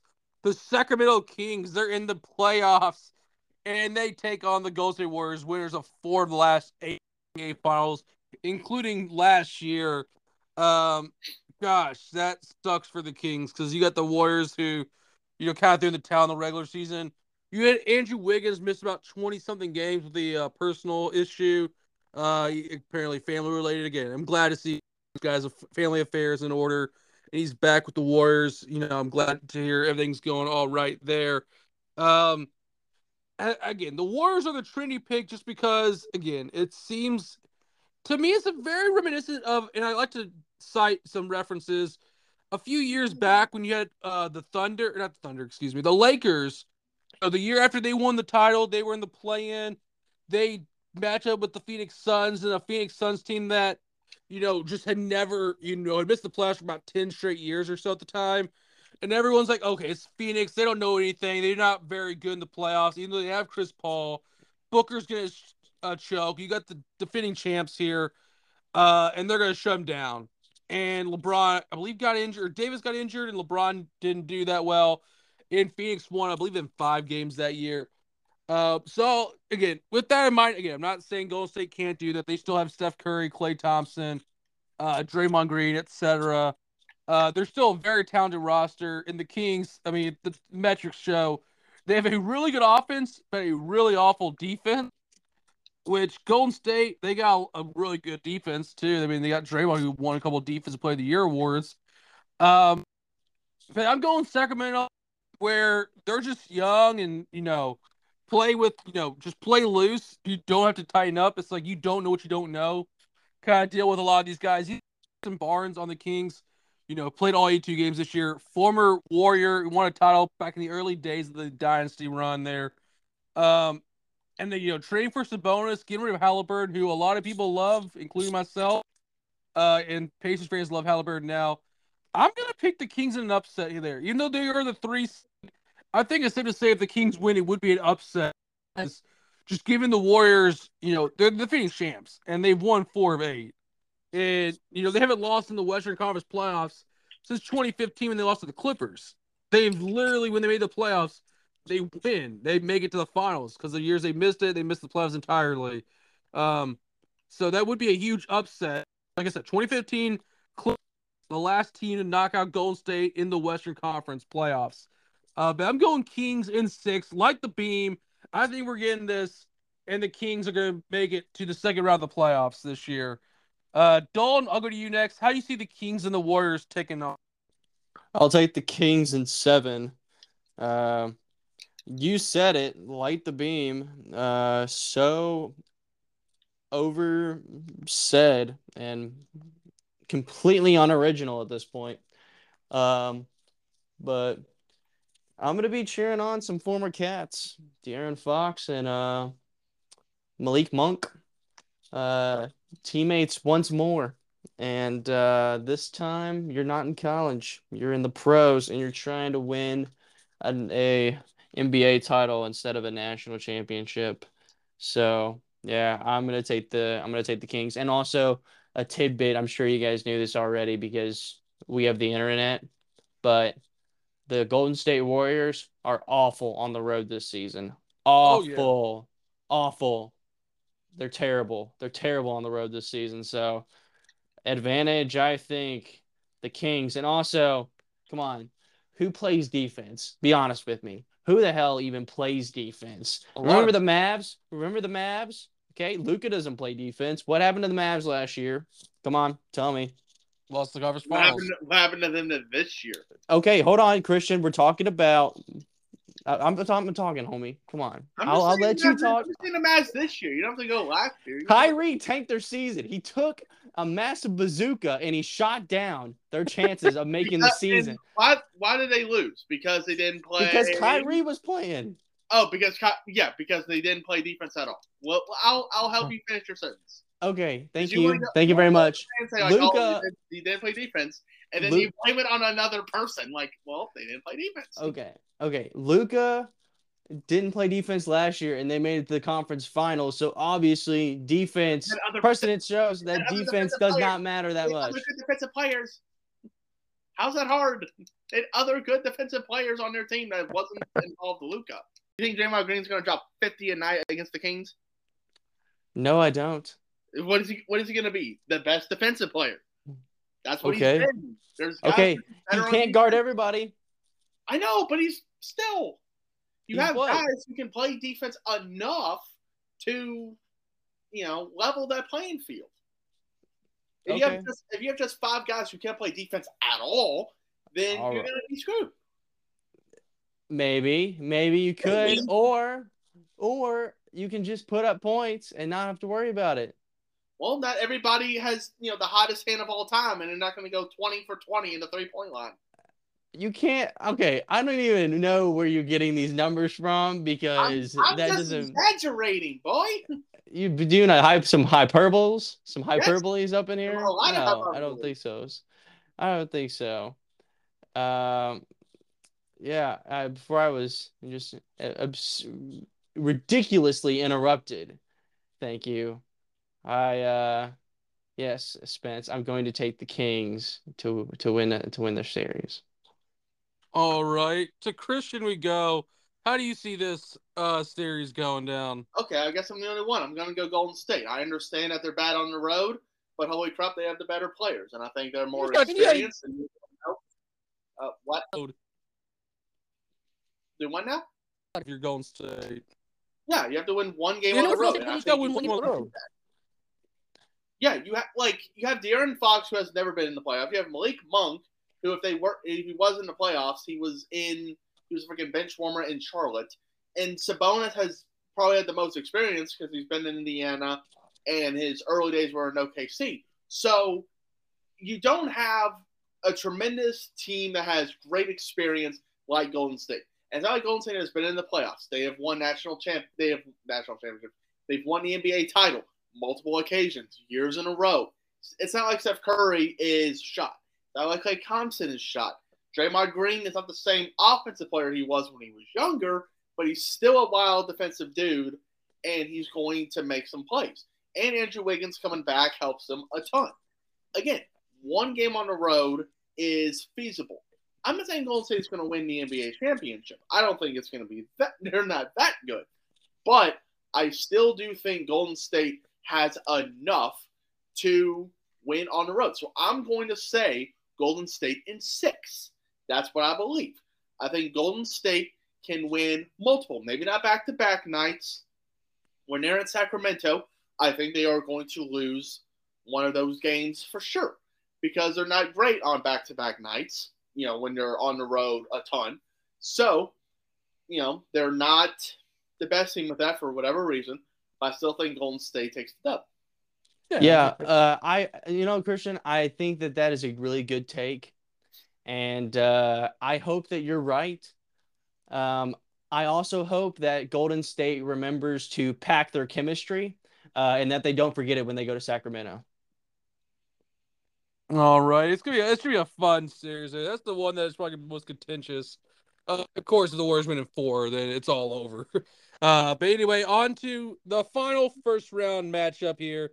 Again, depending on how the seven game goes tomorrow between the Lakers and Timberwolves, we all picked the Lakers to win that. So it's Grizzlies taking on the Lakers. It's one of those deals where they have LeBron James, so I can't pick a clean sweep. There in Memphis, you know, they're now without their own issues there. Obviously, you know, Ja Morant uh last has some mental health things, uh, and you know, other situations where he had flashed a gun at a strip club allegedly, well not allegedly, he did in Denver and some other stuff instances involving Ja Morant. But then you have um, you know, Jackson Jr. and others. It's like it's gonna be a very good thing. Uh, that being said, I do think Grizzlies in five, but I think it's going to be one of those five games where each game is competitive, and like, like I don't think the Lakers gonna get raised out of the building every single game there. But Memphis, it's a fun team there, and I love for them to have some success there. Uh, it's probably my favorite teams to watch when I get a chance to catch them. So I'm going Grizzlies in five over the Lakers in this scenario here. Uh, Dawn, how do you see uh, Grizzlies Lakers going down? Grizzlies and Lakers, what an absolute basketball game. Uh, I am going to take um, the Lakers just barely uh, to pull that one out. Um, and let me tell you why. Let me tell you why. Ain't nothing but a heartbreak. Because that's right. That's right. No, ain't nothing not- but a heartbreak. Ain't nothing but a me tell you mistake. why. It's just tell me why. Get get it right. Oh, fair enough. Jeez. You criticize me for talking about Jason Jason Brown. I'm gonna criticize you for let me tell you how. Yeah, tell you why. This is this is like a beef. This is a beef off. That's all. Spencer was the one that messed it up. No, it's both of you. Okay. Whatever. Both of you. Whatever. All right. We're all, All right. to, we're all to blame for this crapshoot. Okay. Uh, because the Memphis Grizzlies are awful on the road, so that's the reason. That's the reason why I'm gonna pick the Lakers. And uh, here's hoping that they actually make it past the play-in, because if they don't, uh, two of my picks are screwed. Um, but yeah, it's the underdog season, boys. I am taking the Lakers and the Thunder both advancing and knocking off the top two seeds, which coincidentally, if you're, you know, following along, you can pretty much see where my bracket's going. But yeah, give me the give me the Lake show. How And uh, oh, and and uh, thank you, thank you, Spence. I almost forgot about that. Um, give me, give me six games. All right. Uh, and Christian, finish up our first round. How do you see the NBA, uh, the Grizzlies and the Lakers, if that is the matchup? How do you see that going down? I think Grizzlies in seven. Um, I think they're you know they're trying to still get back on their feet. Memphis is, and they're trying to you know get that chemistry working. So I think they're you know they're a younger team. They're a hungrier team. You know, AD may just make an appearance, and then you know he may get uh, he may get spooked by the jumbotron, and he's out for two to three weeks. However, whatever happens, he'll you know somehow roll his ankle and get hurt. So I still think that Memphis is better in just as a team overall. I think their coach is better. You know, even though the better player, of course, is LeBron James, and even the second best player is arguably AD when he's not um, when he's not wrapped up in uh, you know the SpongeBob meme where the guy's just hurt all the time. You know, the Yeah. guy. That's Anthony Davis. So you know, even when he's fully healthy and nothing's contacting him at all, he's one of the better players. Uh, he's easily top three on the on the floor as you know everybody. But John Moran, you know, he's still raw, he's still young, he's still talented, and he can take over a game. So I have uh, John Moran and Grizzlies winning barely. I have him in seven uh, in this series. All right, so that's our NBA first round uh preview there. On to our finals predictions. Uh we'll do Eastern Conference, Western Conference, and then NBA uh finals after that. So I'll lead things off here. Out east, I think it's somewhat chalk, I guess. Uh well yeah, it's exactly chalk because my bracket had the top four seeds winning. Um, so at least to the finals, I think it's gonna be Celtics taking on Milwaukee. I, again, in my scenario, like obviously you do the math there. Boston beats Philadelphia, Milwaukee beats Cleveland. We'll we'll see how many games. Uh, if those are the matchups, we'll give those picks at a later date there. Uh, but give me Milwaukee, give me Boston, and give me Boston. Like I'm call me a homer. Uh, like last year, I don't think I was that much of a homer to start the playoffs. I can't remember. You Maybe definitely were. You definitely I- were. was. I definitely wasn't when they had it. Actually, I had them win the wet, win the East, but losing to the Suns. I think, if I recall correctly, last year. I lost my data from last year. Got deleted on my laptop. Um, but give me Celtics, give me the Bucks, and the Celtics. They've dominated Milwaukee when they play. Uh, they lost back a month or so ago when the starting like four of their starters didn't play, and they they lost in overtime. They win by 40 last week or two weeks ago. Granted, Milwaukee on the second time of back to back. So you can take read into that what you want, but they won by 40. I think Boston matches up really well against uh, Milwaukee. Uh, they match up really well against Philadelphia. I think Boston's rolling these. They, um, and uh, give me the Celtics over Bucks in the Eastern Conference this year. Uh, Dalton, how do you see the Eastern Conference playoffs uh, winding out this year? Um. Yeah, that's a great question. Uh, I'm gonna take Boston as one of them, and then oh wow, um, you know what? Let's go a little bit different here. Let's go with the New York Knicks. Uh, if that is correct in the whole bracket, I'm pretty sure. That I'm could pretty sure that would be right. That could happen. Yeah. Perfect. That's what I figure. Um, yeah, give me Boston and the Knicks, and then I will go ahead and take Boston to advance once more because simply I believe as long as naturally uh Boston has their best or like one of their best defenders, um Robert Williams, as long as he's playing and Brogdon plays, um, and you know, Tatum does his fair share and Brown and uh Luke Kornet has to like have one game where he just like goes off. You know what I mean? Like he's got to have like one of those games. Um yeah, I just think that Boston uh, is going to advance. Man, Boston Knicks would be a fascinating one, especially if you on the in hockey you can get Bruins Rangers in the conference finals as well. Uh, I'm trying to figure out how that still the regular season, uh, but that could be wild if Boston and New York on both sides there. Uh, but Christian, I'll go to you now. How do you see the Eastern Conference shaping up this year?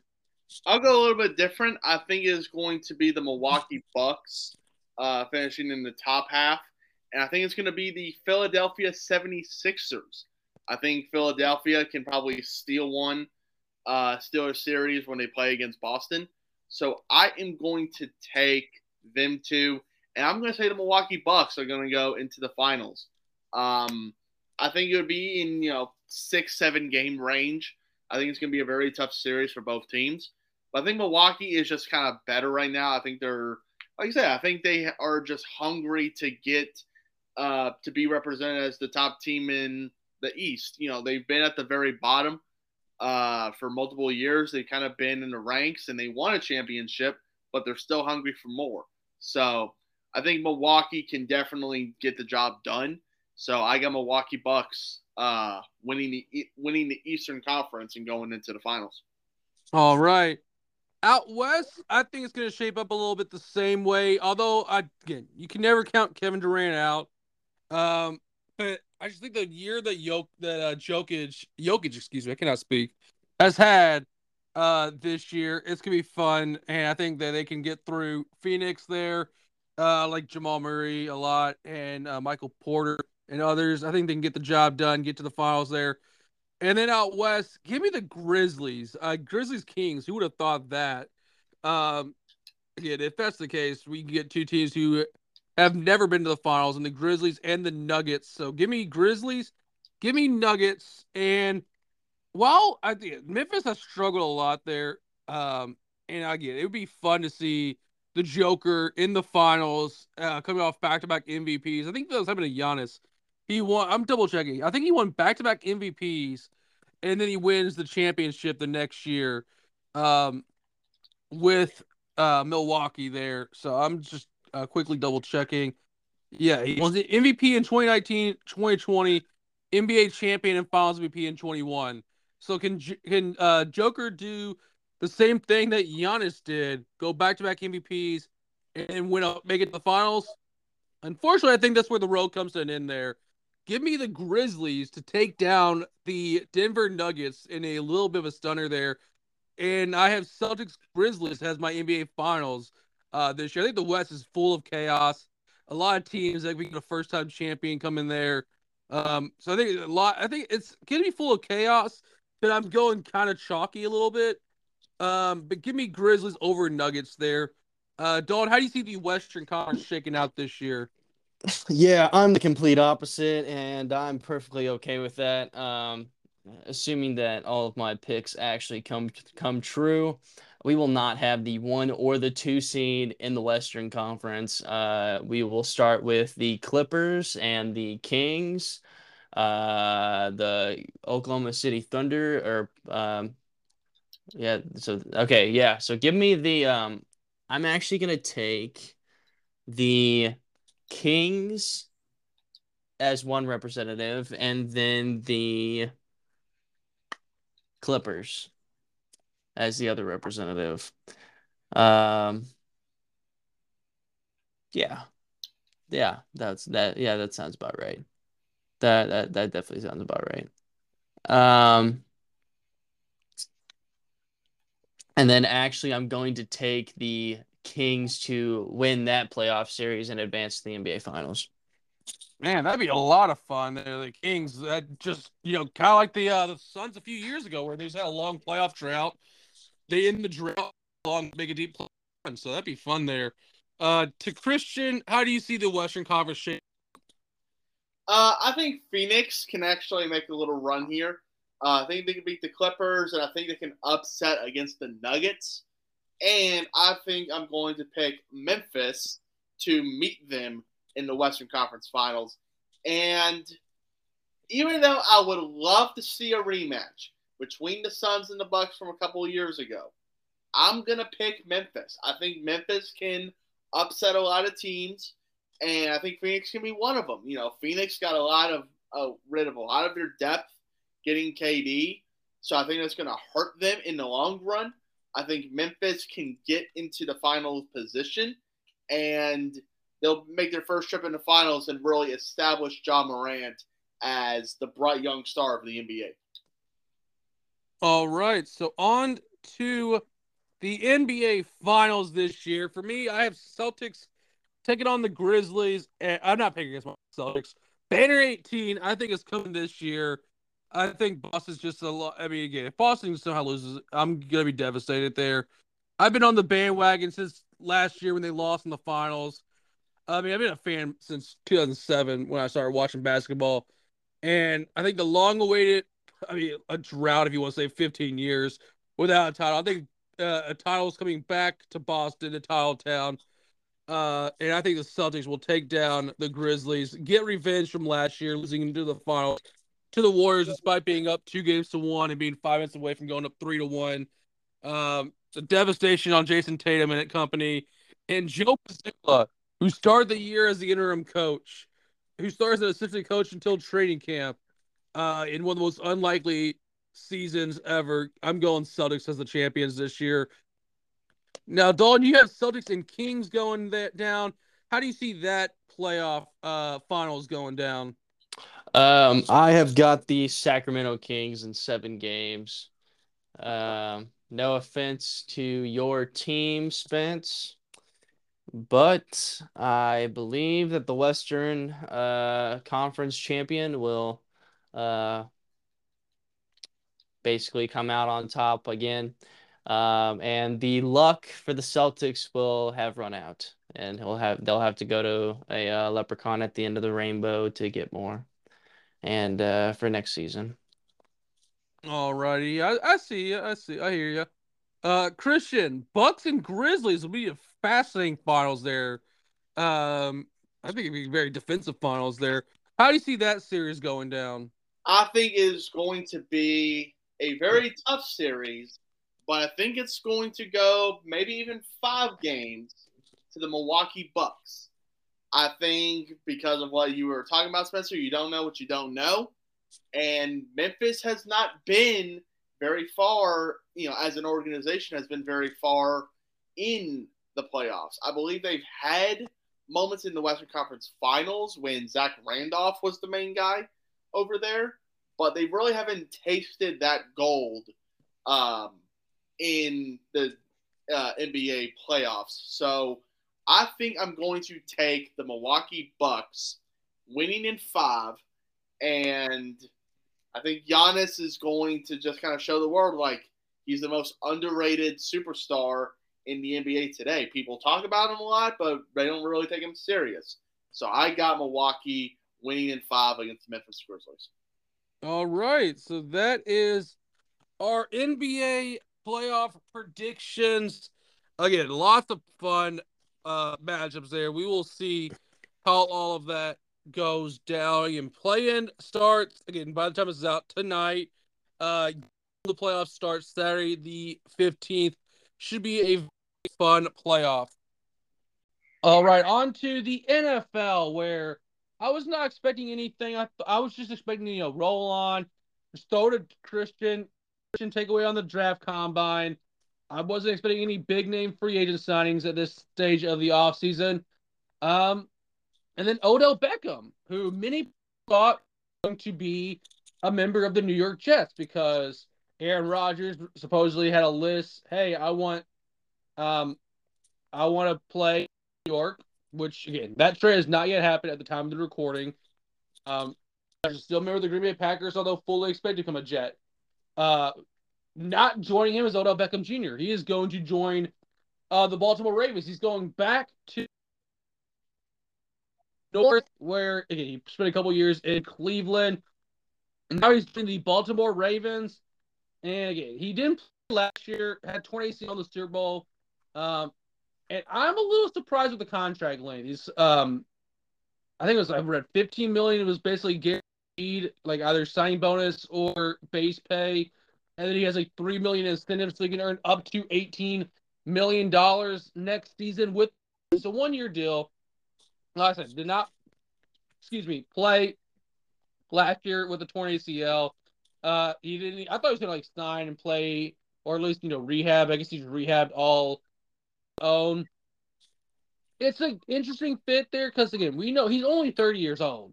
He's about the same age as DeAndre Hopkins, and I when I hear DeAndre Hopkins, I think for some reason I don't know why I associate him being like I think he's great, but I associate him like more older and on the downside of his career. Even though both of guys were drafted, well, he Hopkins league in 2013, Beckham in 2014, so literally a year difference between the guys. Uh, and uh, you know, I mean, what's his name? He's been more injured than Hopkins was. Uh, but back to Beckham, it's the signing if they can bring back Lamar Jackson, which by all sites yesterday, you know, there was a picture that got leaked. Leaked necessarily, that's not the right word. Shared of Odell Beckham and Lamar on FaceTime with each other. Then apparently partying in Miami together. And Lamar Jackson, his issues with the Ravens, it's been documented the last few weeks. We've talked about a little bit on the show a few weeks ago. Man, if Odell Beckham is your last uh, hurrah to try to get Lamar back, and it ends up working, then you know who might he judge? Like, I mean, again, I think Odell he's a receiver. Um, his Cleveland stint was very up and down, depending on how you want to view it with Baker Mayfield, etc. But his stint in uh, the Rams, he had five touches in, the, in that regular season had two in the playoffs. Correct me if I'm wrong. He had one in the Super Bowl that year too. Um, he did have one in the Super Bowl. Yeah. Yeah. He was on his way to potentially being a Super Bowl MVP before he tore his ACL in that game on a cut. Um, they if again, if signing Odell Beckham gets you Lamar Jackson back, um, that's a that's a win in my mind there. And I hope that it does because I love watching Lamar in Baltimore. Unless, of course, he wants to go to the Patriots. That's another story for another day. Um, but yeah, it's a good signing. If we can get like what he had in LA, that kind of production's there. Um, we've seen guys ACLs all the time, ACL injuries. It sucks, but we've seen guys come back. It's not, uh, you know, it's a, not a career injury like it used to be years ago. And again, I hope they get Lamar, Lamar Jackson, Odell Beckham Jr. That might be the in his short NFL career, I mean, from a talent perspective, Odell Beckham, he is fantastic. So I hope that's what happens there. Um, if they don't get Lamar back and it's you know, Tyler Huntley or, you know, albeit a rookie, which would be one of the worst case scenarios, I think, if you're Baltimore, because rookie quarterbacks don't usually have the playoff success. Uh, Brock Purdy, notwithstanding, but that's a different, that was a really extenuating circumstances with that. So we will see what happens going forward. But Odell Beckham, he will at least be a member of the Baltimore Ravens in the 2023 NFL season. Uh, I'll go to Christian next here. Uh, your thoughts, reaction when we uh, when I shared the news with you guys. I believe I was I shared it with you immediately as, as soon as I saw it. Um, that Odell Beckham he is going to be a member of the Baltimore Ravens this year. I think it's big if they do get Lamar Jackson back. Uh, this move is widely regarded as, you know, trying to get Lamar to come back to Baltimore because they know they screwed up. So if Lamar decides to come back to Baltimore, this is huge for them because they have a very unfamiliar wide receiver room. Odell, Nelson Agholor, who you know regarded as having bricks for hands, Rashod Bateman, who hasn't even had um, a thousand yards yet in his entire career, even though he's been in the league for several years now. So, you know, they have a very inexperienced wide receiver room. It's better with Odell, and obviously they becomes the number one. And let's see what happens with uh, Nelson. Let's see what happens with Rashod. But if it is Tyler Huntley, if it is another quarterback they see on the market, if somehow they decide let's go after Matt Ryan or whoever they have to go after to settle in Baltimore, um, it's not going to be great because you lose the great athleticism that is Lamar Jackson.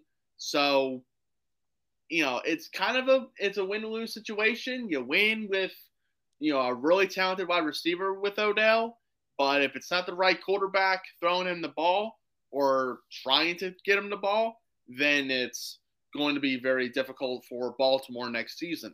So it's a good move. Sucks for New York because they can't pull off the biggest trade in the decade. Uh, even though last month, probably around this time, Aaron said, Yep, I want to go to New York, and he's still a Packer. Come on now. Uh, and they waited too long, and Odell's like, I need to get paid. I need to make sure I'm on a team before the draft. I need to make sure uh, I have a spot for training camp. So Odell is going to Baltimore, and good luck to him with that. And, you know, Lamar, like, I know things aren't looking your way right now. Not a lot of teams want you. Get at least one of the teams that want you, the team that you're currently signed on for. Deal with it for another season and try to figure out a way to get traded or, in Dalton's case, get an agent and figure out uh, where to move your career on from after next season. All right, Dalton. Anything you want to add on the Odell Beckham to Baltimore Ravens move? Not really that much. I think you all covered it perfectly. Um, y'all did a pretty good job.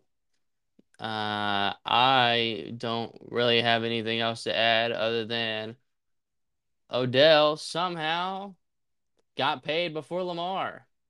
How does that make any sense? It definitely doesn't. Um, is Odell going to be playing quarterback next season? Will we see Odell playing quarterback for the Baltimore Ravens? That is a question that I actually have to think about now because Odell just got 18 million for one year. That is, or excuse me, up to 18 million. Um, and so that's a lot of money. And uh, I think it's totally worth it. Good move for the Ravens. I think as long as Odell is healthy, which this is football, so take that for take that with a, a, a uh, grain of salt because they're bound to get injured, I'm sure. Um, Baltimore already has got a better wide receiver corps than they had before they signed him. So, like, I just think that it was a good move, regardless if Lamar's coming back or not, because you can always get another quarterback. And I feel like the Baltimore Ravens are going to be very frugal at that position, regardless. So, I mean, I mean, I hope I'm wrong, but I just feel like they're going to be very cheap and not pay their quarterback since history shows that they don't really need to pay quarterbacks and they can still win. So, um, yeah, I but I think that this is a good move for the Baltimore Ravens team and you know, if Lamar comes back, he comes back. If they the Baltimore Ravens figure out one day getting out of bed that they're like, you know what? I think we're gonna roll with Lamar Jackson. Then cool. That's cool. That's great. Uh, but if that's not the case, then it's time for the two sides to part ways. I mean, hell, it's almost draft day. It's two weeks, two and a half weeks from now. I mean, it's at the end of the month. And so I'm sure there's a few quarterbacks in the draft this year or even next year that the Baltimore Ravens would happily, happily select. And they don't have a problem with it. Um, and now there's other ball clubs in the actual league that could use Lamar Jackson's services and use his talent and intellectuals on the field and off the field uh, can uh, can really you know benefit. Uh, and I feel like Lamar could benefit from playing for a different team. That's just me.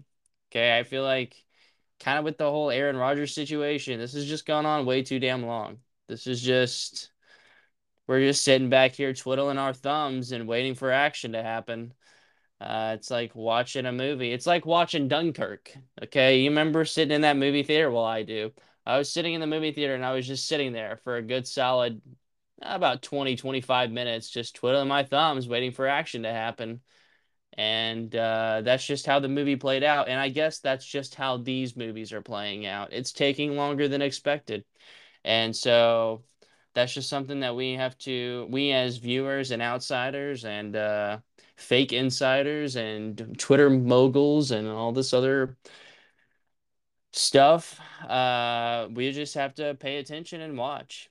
Um, enjoy the movie while it's being played uh, before it moves on to to a different one. And uh, you know, this is uh this is gonna be cool. I can't wait to see uh where where Lamar goes from this point on, especially after this type of move for the Baltimore Ravens. All right, thank you for the insight there, Dalton. Now on to part three of our four-part draft preview series with Christian. Christian, take away, my man. So, guys, like Dalton mentioned, we are two and a half weeks away on Thursday, we'll be two weeks away from the NFL draft in 2023. And this week, what I'm going to talk about is the NFC and AFC Eastern divisions. So, these are very interesting divisions. Obviously, this year we have 31 picks in the first round. Now, why is that? Well, the Miami Dolphins have been loaded with just controversies behind the scenes regarding uh, racial claims by former head coach Brian Flores, saying that they are discriminate uh, discriminatory towards him and other coaches, you know, in the Miami Dolphins organization. Also tampering stuff with Sean Payton and Tom Brady when they were on other teams. So Miami actually lost their first round pick. So they are actually not going to pick on day one. I don't know if they're allowed to draft on or actually like draft that night. I don't know if they can trade in or not. I don't think so. If they don't have a pick for a reason, they don't have a pick for a reason. But they have the second pick. They have their second, third, sixth, and seventh round pick. Um, so like mid second round pick, where could they go there? Could they go another offensive weapon? Could they go more linebacker? I think they could make a steal over in the tight end side.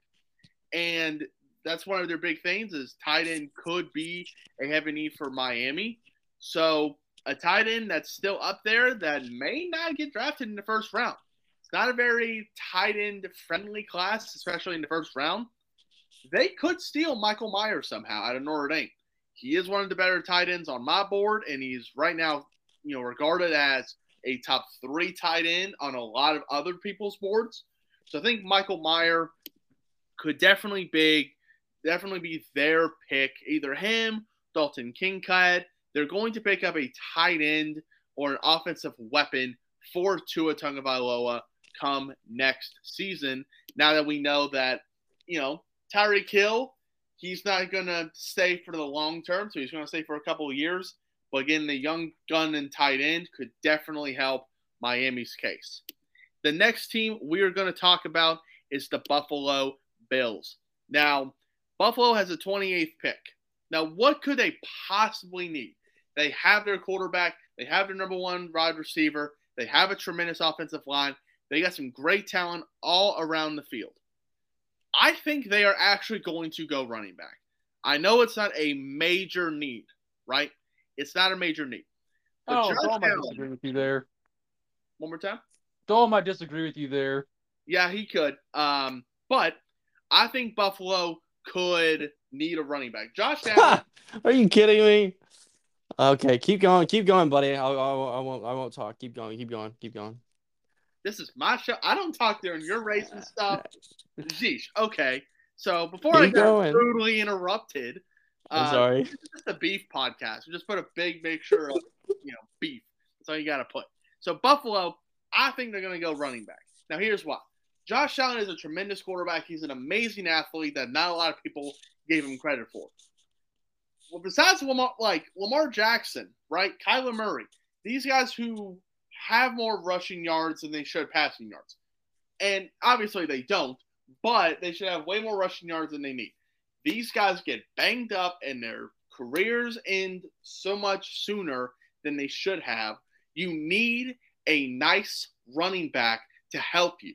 Now, yes, Buffalo did have a nice running game in the last couple of you know last couple of seasons, but they need to get better. Josh Allen should not be your lead rusher.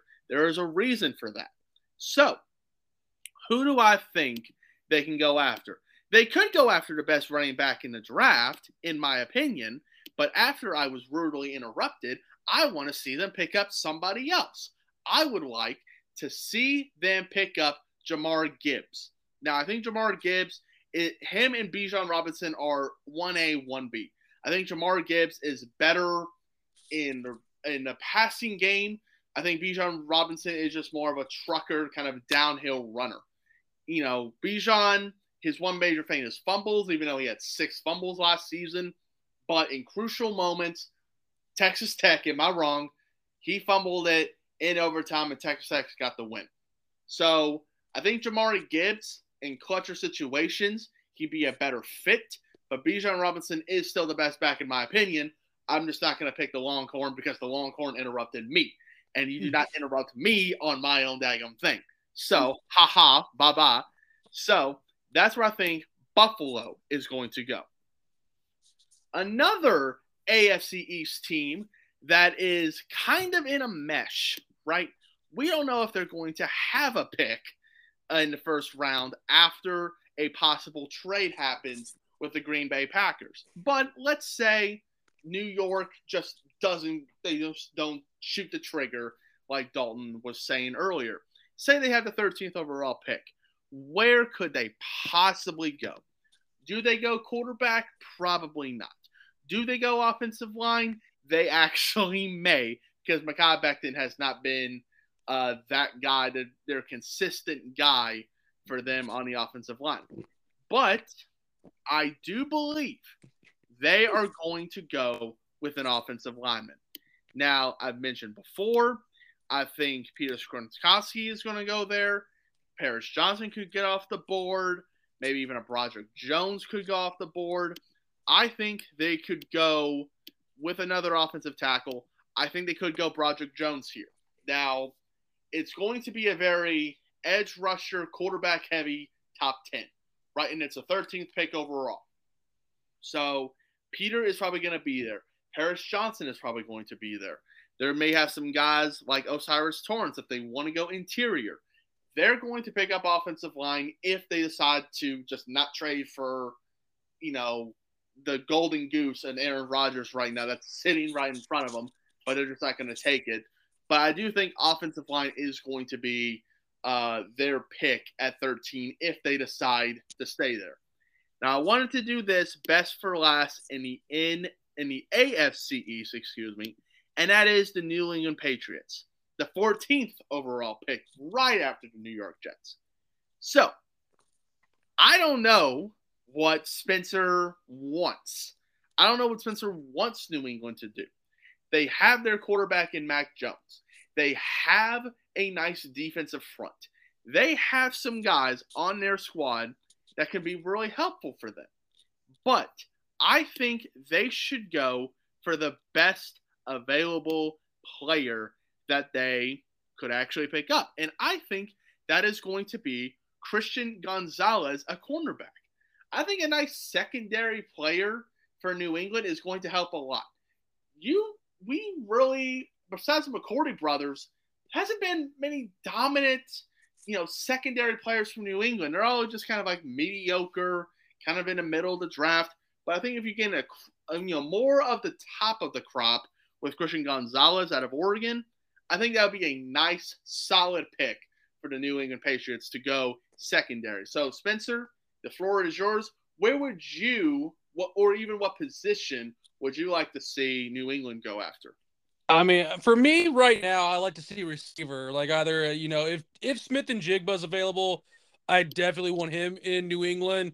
Uh, Zay Flowers, you know, kind of a local kid just playing over in Chestnut Hill at Boston College. Uh, Zay I mean, obviously we saw him play Louisville, and he just shredded that secondary at Louisville when they play head to head. So I mean, Zay Flowers is probably the guy that I want uh, if Smith-Njigba's not there. But I can go either. I can go any position there, just because there's kind of a lot of needs, like like tackles that have a need there. Uh, like if Broderick Jones is available, I could see him go there. Uh, I, if Gonzalez is available, I'll take him at 14. I think he'll be off the board though by then. That's just me. Uh, like I mentioned, I mean, anything could happen. New England could trade up or what have you. But I do think it's going to be a more edge rusher, quarterback heavy top 10, where some of these top players, I mean, I'm looking at the ESPN board. Bijan Robinson's number two over is number two overall player in the entire class. I think he's going to fall at the top 10 just because I think a lot of people are going to trade up for quarterbacks and edge rushers. You know, again, Devon Witherspoon, Christian Gonzalez, Lucas Van Ness, uh, even Nolan Smith, who's in a tremendous linebacker. He's not going to pass, you know, 20 in my opinion. But, you know, you're going to see a lot of quarterbacks, edge rushers first. So you could get a steal in top cornerback in the class in a lot of people's boards or a top tackle or a top wide receiver because of how heavy, maybe even trade heavy, the first 10 are going to be. So now let's go to the NFC East. So, first, let's just do everybody's favorite team on this podcast. Let's do the Dallas Cowboys. How about them Cowboys? Cowboys. Right? We got to start off big, right? And maybe even that's Dalton's favorite team now. He's a he's a Texas guy. He may say, you know what, Rams are too far. They're in California. I don't like, you know, far away teams, even though they'll make the playoffs next year. Let's just go for the local team. Let's go to Dallas. No, they won't make the playoffs this year. I'm talking, not you. Anyway, and I love you, Dalton, but but gosh darn, man. So Ezekiel, Ezekiel is gone. That is now the biggest need apparently in Dallas. The number one need is running back. I, you need a lot of other help, in my opinion. You need to try and get younger offensive line. You need to try and get a more consistent secondary. But I will see the offense. I will see that the offense is going to be a major need.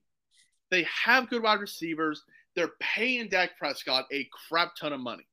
So where what do I see them going at the end of the first round? Do they go for a guy like you mentioned, if New England goes after a Paris Johnson, do they go for a little stretch and go Oklahoma's Anton Harrison, who's a pretty he's a pretty mean dog?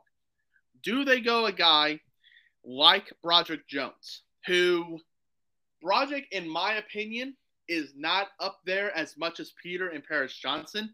Darnell Wright is kind of in that mix right there, where they're late first, early second round talent but a Broderick Jones for them, big Georgia dude, Georgia, you know, Georgia Bulldogs, they got some dogs on that team, and Broderick is that guy. I just don't see him going off the board in front of Paris and or Peter first. So that's just my opinion. But I think Broderick Jones is still a good option for Dallas. Getting that offensive line younger, they need, uh, Tyron Smith is not going to stay in the league forever. He's got to go at some point. They have to put in that next you know, centerpiece at left tackle. And Broderick Jones could be that guy, even though he's a little bit smaller, six five, doesn't have that frame to be your star left tackle. But we shall see in the NFL. So the next team we are going to do, let's just do the dumpster fire that is the Washington Commanders. I almost said Nationals, and I'm like, that is not right. I am not in baseball season. I, right now, I'm in football. 16th overall pick, dead middle of the draft wow. Um, besides everything, I don't know what Washington needs. They just need pretty much anything they can get their hands on. Um, they have Scary Terry. They have good defensive rotation with Chase Young and Cameron and Daron Payne. And they got they got dogs on that defensive front, but it's just not consistent enough. Chase Young has just missed a ton of games. Even though he's great when he's on the field, he's just hurt a ton. So I don't think they're going to go defensive line just yet. they've drafted first round defense before, hasn't really worked out for them. They could go offense here. They could. Now, if Washington trades up, because I think quarterback is an interesting, it's a sneaky need. Washington has Sam Howell, North Carolina quarterback. I like Sam. He, you know, he was fine at North Carolina. He didn't, you know, really exceed expectations that were put on him. But at the tail end of the season, when he had to get put in, he made he made a couple plays. So I think Eric Bieniemy is going to look at Sam Howell and really see if Sam could be their guy as a placeholder for this season, and let's just kind of ride that boat out. And that could obviously happen, but I think they could also go with offensive linemen. Now, again, I do think O'Cyrus Torrence is the best interior lineman. Now, people do rank him a little bit outside of the first round. Now, because offensive line is such a need, he is going to be drafted ahead more than people mm-hmm. think. But O'Cyrus is a very good option here. Steve Avila out of TCU is going to be a good option. Could they go, you know, with a with they ESPN defines as a center, but he's played more often, you know, played more guard, and I think that Luke Wiper, Wypler out of Ohio State could definitely fit that role. They can go at many different reasons for interior offensive line to really grow their offensive line to protect Sam Howell. Now, next team we are going to do, we did the Cowboys, obviously everybody's favorite team. We did the Commanders.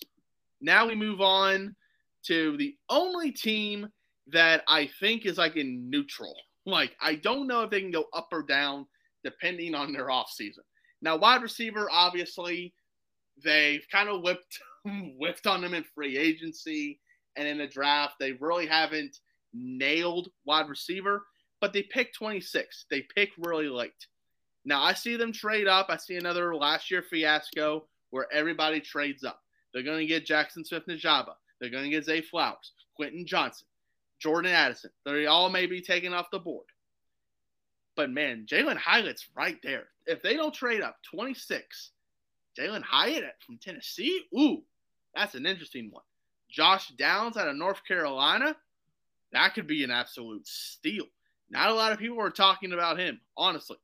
Very good wide receiver out of North Carolina. Really helped them uh, in some crucial moments in this season. When at the beginning of the season, they were barely, you know, they barely beat Appalachian State. They barely, you know, were getting over the hump a little bit, and Josh Downs was a part of it. So maybe New York can take in Josh Downs, that little mindset of being a reliable guy for Daniel Jones. So Josh Downs, Jalin Hyatt. A lot of people are high on Jonathan Mingo. I haven't really watched a lot of him, but that could be an absolute option for the Giants. And now, the Super Bowl runner up, Philadelphia Eagles. Huh. This is interesting. I think they're fine at a lot of pieces. Their defense is very young. Um, I don't see them having defensive line problems. I don't see them having this absolute need that they need. And now, obviously, they lost Javon Hargrave, which is big for them. But is it a cap of a knee where they need to replace them right away? Eh, I don't think it is. But let's just go at what everyone thinks they need, and that's defense. What could they do defensively at pick 31? Now, at pick 10, I don't see them drafting anybody. I really don't. I see this pick as a trade option for somebody who wants to trade up. Maybe a Washington, maybe you know anybody outside of top 10 that wants their quarterback. Maybe a Baltimore would want to trade at number 10. That's why I'm not treating number 10 with tremendous respect because I feel like that's going to be a tradable pick for Philadelphia. That's just my opinion. But if they do pick at number 10, where could they go? They could possibly go with the possible falling of Jalen Carter, right? Jalen Carter is an amazing player, but a lot of people have him lower on the or lower on the board or maybe even off the board because of his off the field issues. That could be a real option. Also, another guy, you know, get, you know, go to Pittsburgh. Go to get Calijah Kancey out of Pittsburgh, one of the better defensive linemen in the um, combine. You know, very similar size to Aaron Donald, who also went to Pittsburgh, and we see how that played out. So Kancey could be a guy going to Philadelphia at pick 10 and really dominate uh, with Philadelphia and maybe even help them, you know, go over that hump and win another Super Bowl for them. But if they stay at pick 31, I still think they're going to go with interior defensive line. They could go after Bryan Bresee, who's picking up a lot of steam over these last couple of weeks. Excuse me. Bryan Bresee could definitely be a real option for Philadelphia. Again, he's a Clemson guy. When you have Clemson, when you have Alabama, when you have Georgia by your name, your stock goes even higher than maybe what it should have been. So Bryan Bresee is an absolute real option for Philadelphia if they want to go defensive tackle at pick technically 30. So I, I would like to see them maybe go after you know a, a solid defensive end that could fall on a lot of boards. I like Myles Murphy a lot. I think um, I can never say this guy's name, but the Northwestern defensive end that just has A's and vowels all over the daggum place. I think that could be a real option for them. Real underrated pick, but I think it could do really well. But a Myles Murphy, Bryan Bresee kind of move, I think it'll be really interesting to see. But I think Philadelphia is going to go defensive line just to kind of help things up. They could go offensive line to make it younger, maybe later on in the draft. They have their wide receivers of the future. You know, they have their running game that's solid. Could Philly go running back and pick up, you know, the Tex that Texas Longhorn who may not be interesting in Bijan Robinson? Maybe. But I do see Philadelphia going defensive line if they decide to keep their 10th overall pick. So that is all I have for the NFC and AFC East. Next week, we are going to talk about the Western, and I'm just going to just rip a hole in the LA Rams just because I want to after I've been interrupted several times. But uh, AFC and NFC West are the last two divisions. Then we'll have our little mock draft, hopefully, if we decide to keep that uh, going into before the uh, draft. And then, you know, we'll hang out for the draft and I'll be ripped on, you know, oh, you said this guy was going to be picked or that. So I can't wait for it. NFL draft, favorite time of the year upon us. Guys, it's been a real pleasure. All right. So, yeah, join us next week for our exciting part four of our four part series with Christian doing uh, draft previews there. Uh, Dalton finishes off tonight. How was the previous weekend of racing? Um, well, there was no Formula One last week, so we're not going to uh, go over that again. Um, and there won't be until the end of April. Um, but there was a NASCAR race last week uh, in, in, in Bristol. Uh, it was a dirt track uh, in which Christopher Bell came out on top uh, in the 20 car of the Toyota. Uh, 250 laps because that's how many you had to run. Started in fourth, led the most laps. He led 100. Uh, got 52 points. Um, Tyler Reddick in second. Uh, he was the COTA winner from this past for this year. Um, in the 45 of Toyota, started in sixth, led 69 nice laps. Uh, and third, we had Austin Dillon for the number three Chevrolet. Uh, started in second, led zero, got 52 points. Uh, Tyler Reddick got 48, by the way. Uh, Ricky Stenhouse came in fourth uh, in the 47 uh, for Chevrolet. Um, Chase Briscoe in fifth uh, for the 14 car that was in the Ford. Um, other notables, Ty Gibbs finished in the top 10 at number 10. In the 54 car for Toyota, Kevin Harvick, another top 10 finish for this guy.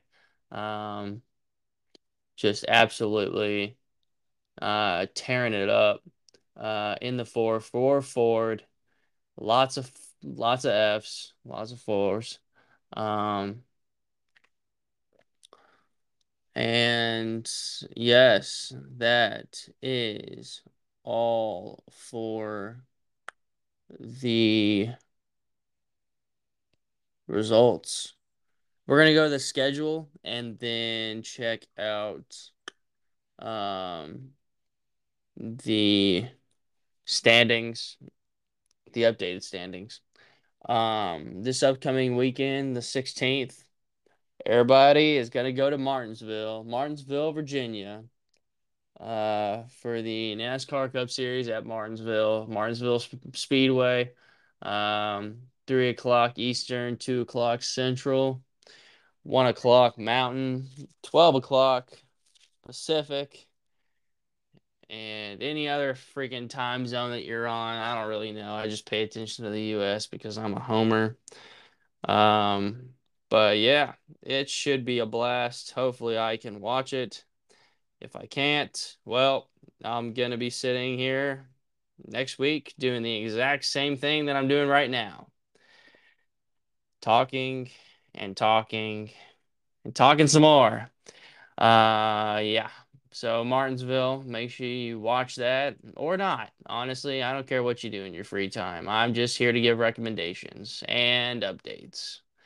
Um, yeah, let's go back to the home and check out the standings for the NASCAR racers. Uh, yeah. Uh, let's go off point total. Um, the racer with the most points right now is Christopher Bell with 281 points. He's got one win, zero poles, uh, five top fives, and six top tens, which is the most among all drivers. Ross Chastain, the watermelon man, is in second with 268 right now. He's got zero wins, zero poles, but three top fives and four top tens. Um, Kevin Harvick in third place. Like I said before, maybe his last NASCAR season, but he is making the absolute most of it. Um, this man is leading all four drivers in third place right now with 255 points, zero wins, zero poles, three top fives, and five top tens. Kyle Larson in the Chevrolet of number five uh, is in fourth place right now with uh, 242 points, one win, two poles, three top fives, and three top tens. Tyler Reddick in the fifth place right now. He has got 235 points, uh, one win, zero poles, four top fives, and four top tens. And then my personal favorite, Kyle Busch, in the sixth spot with 234 points. He's got one win, zero poles, two top fives, and four top tens.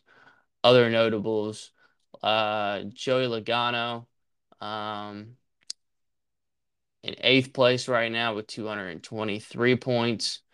Uh, one win, two poles, two top fives, and four top tens uh, at this point in the season. Um, and then, uh, yeah, so um, that is pretty much all I got because it is a it is a short short segment because like I said, F1 is just not happening this week, and it, the next one is Azerbaijan, um, which is going to be April 30th. So, got quite a while until there's another F1 race. All right. Thank you, Dalton, for that. So that's going to do it for this week's episode of Out of Bounds. Know we just covered we covered a whole lot tonight.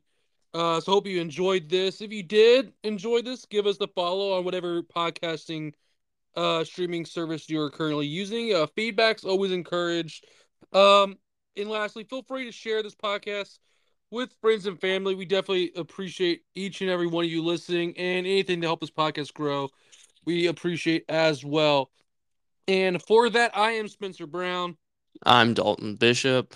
And I'm Christian Ernst. So thanks again for listening. Enjoy the rest of your day.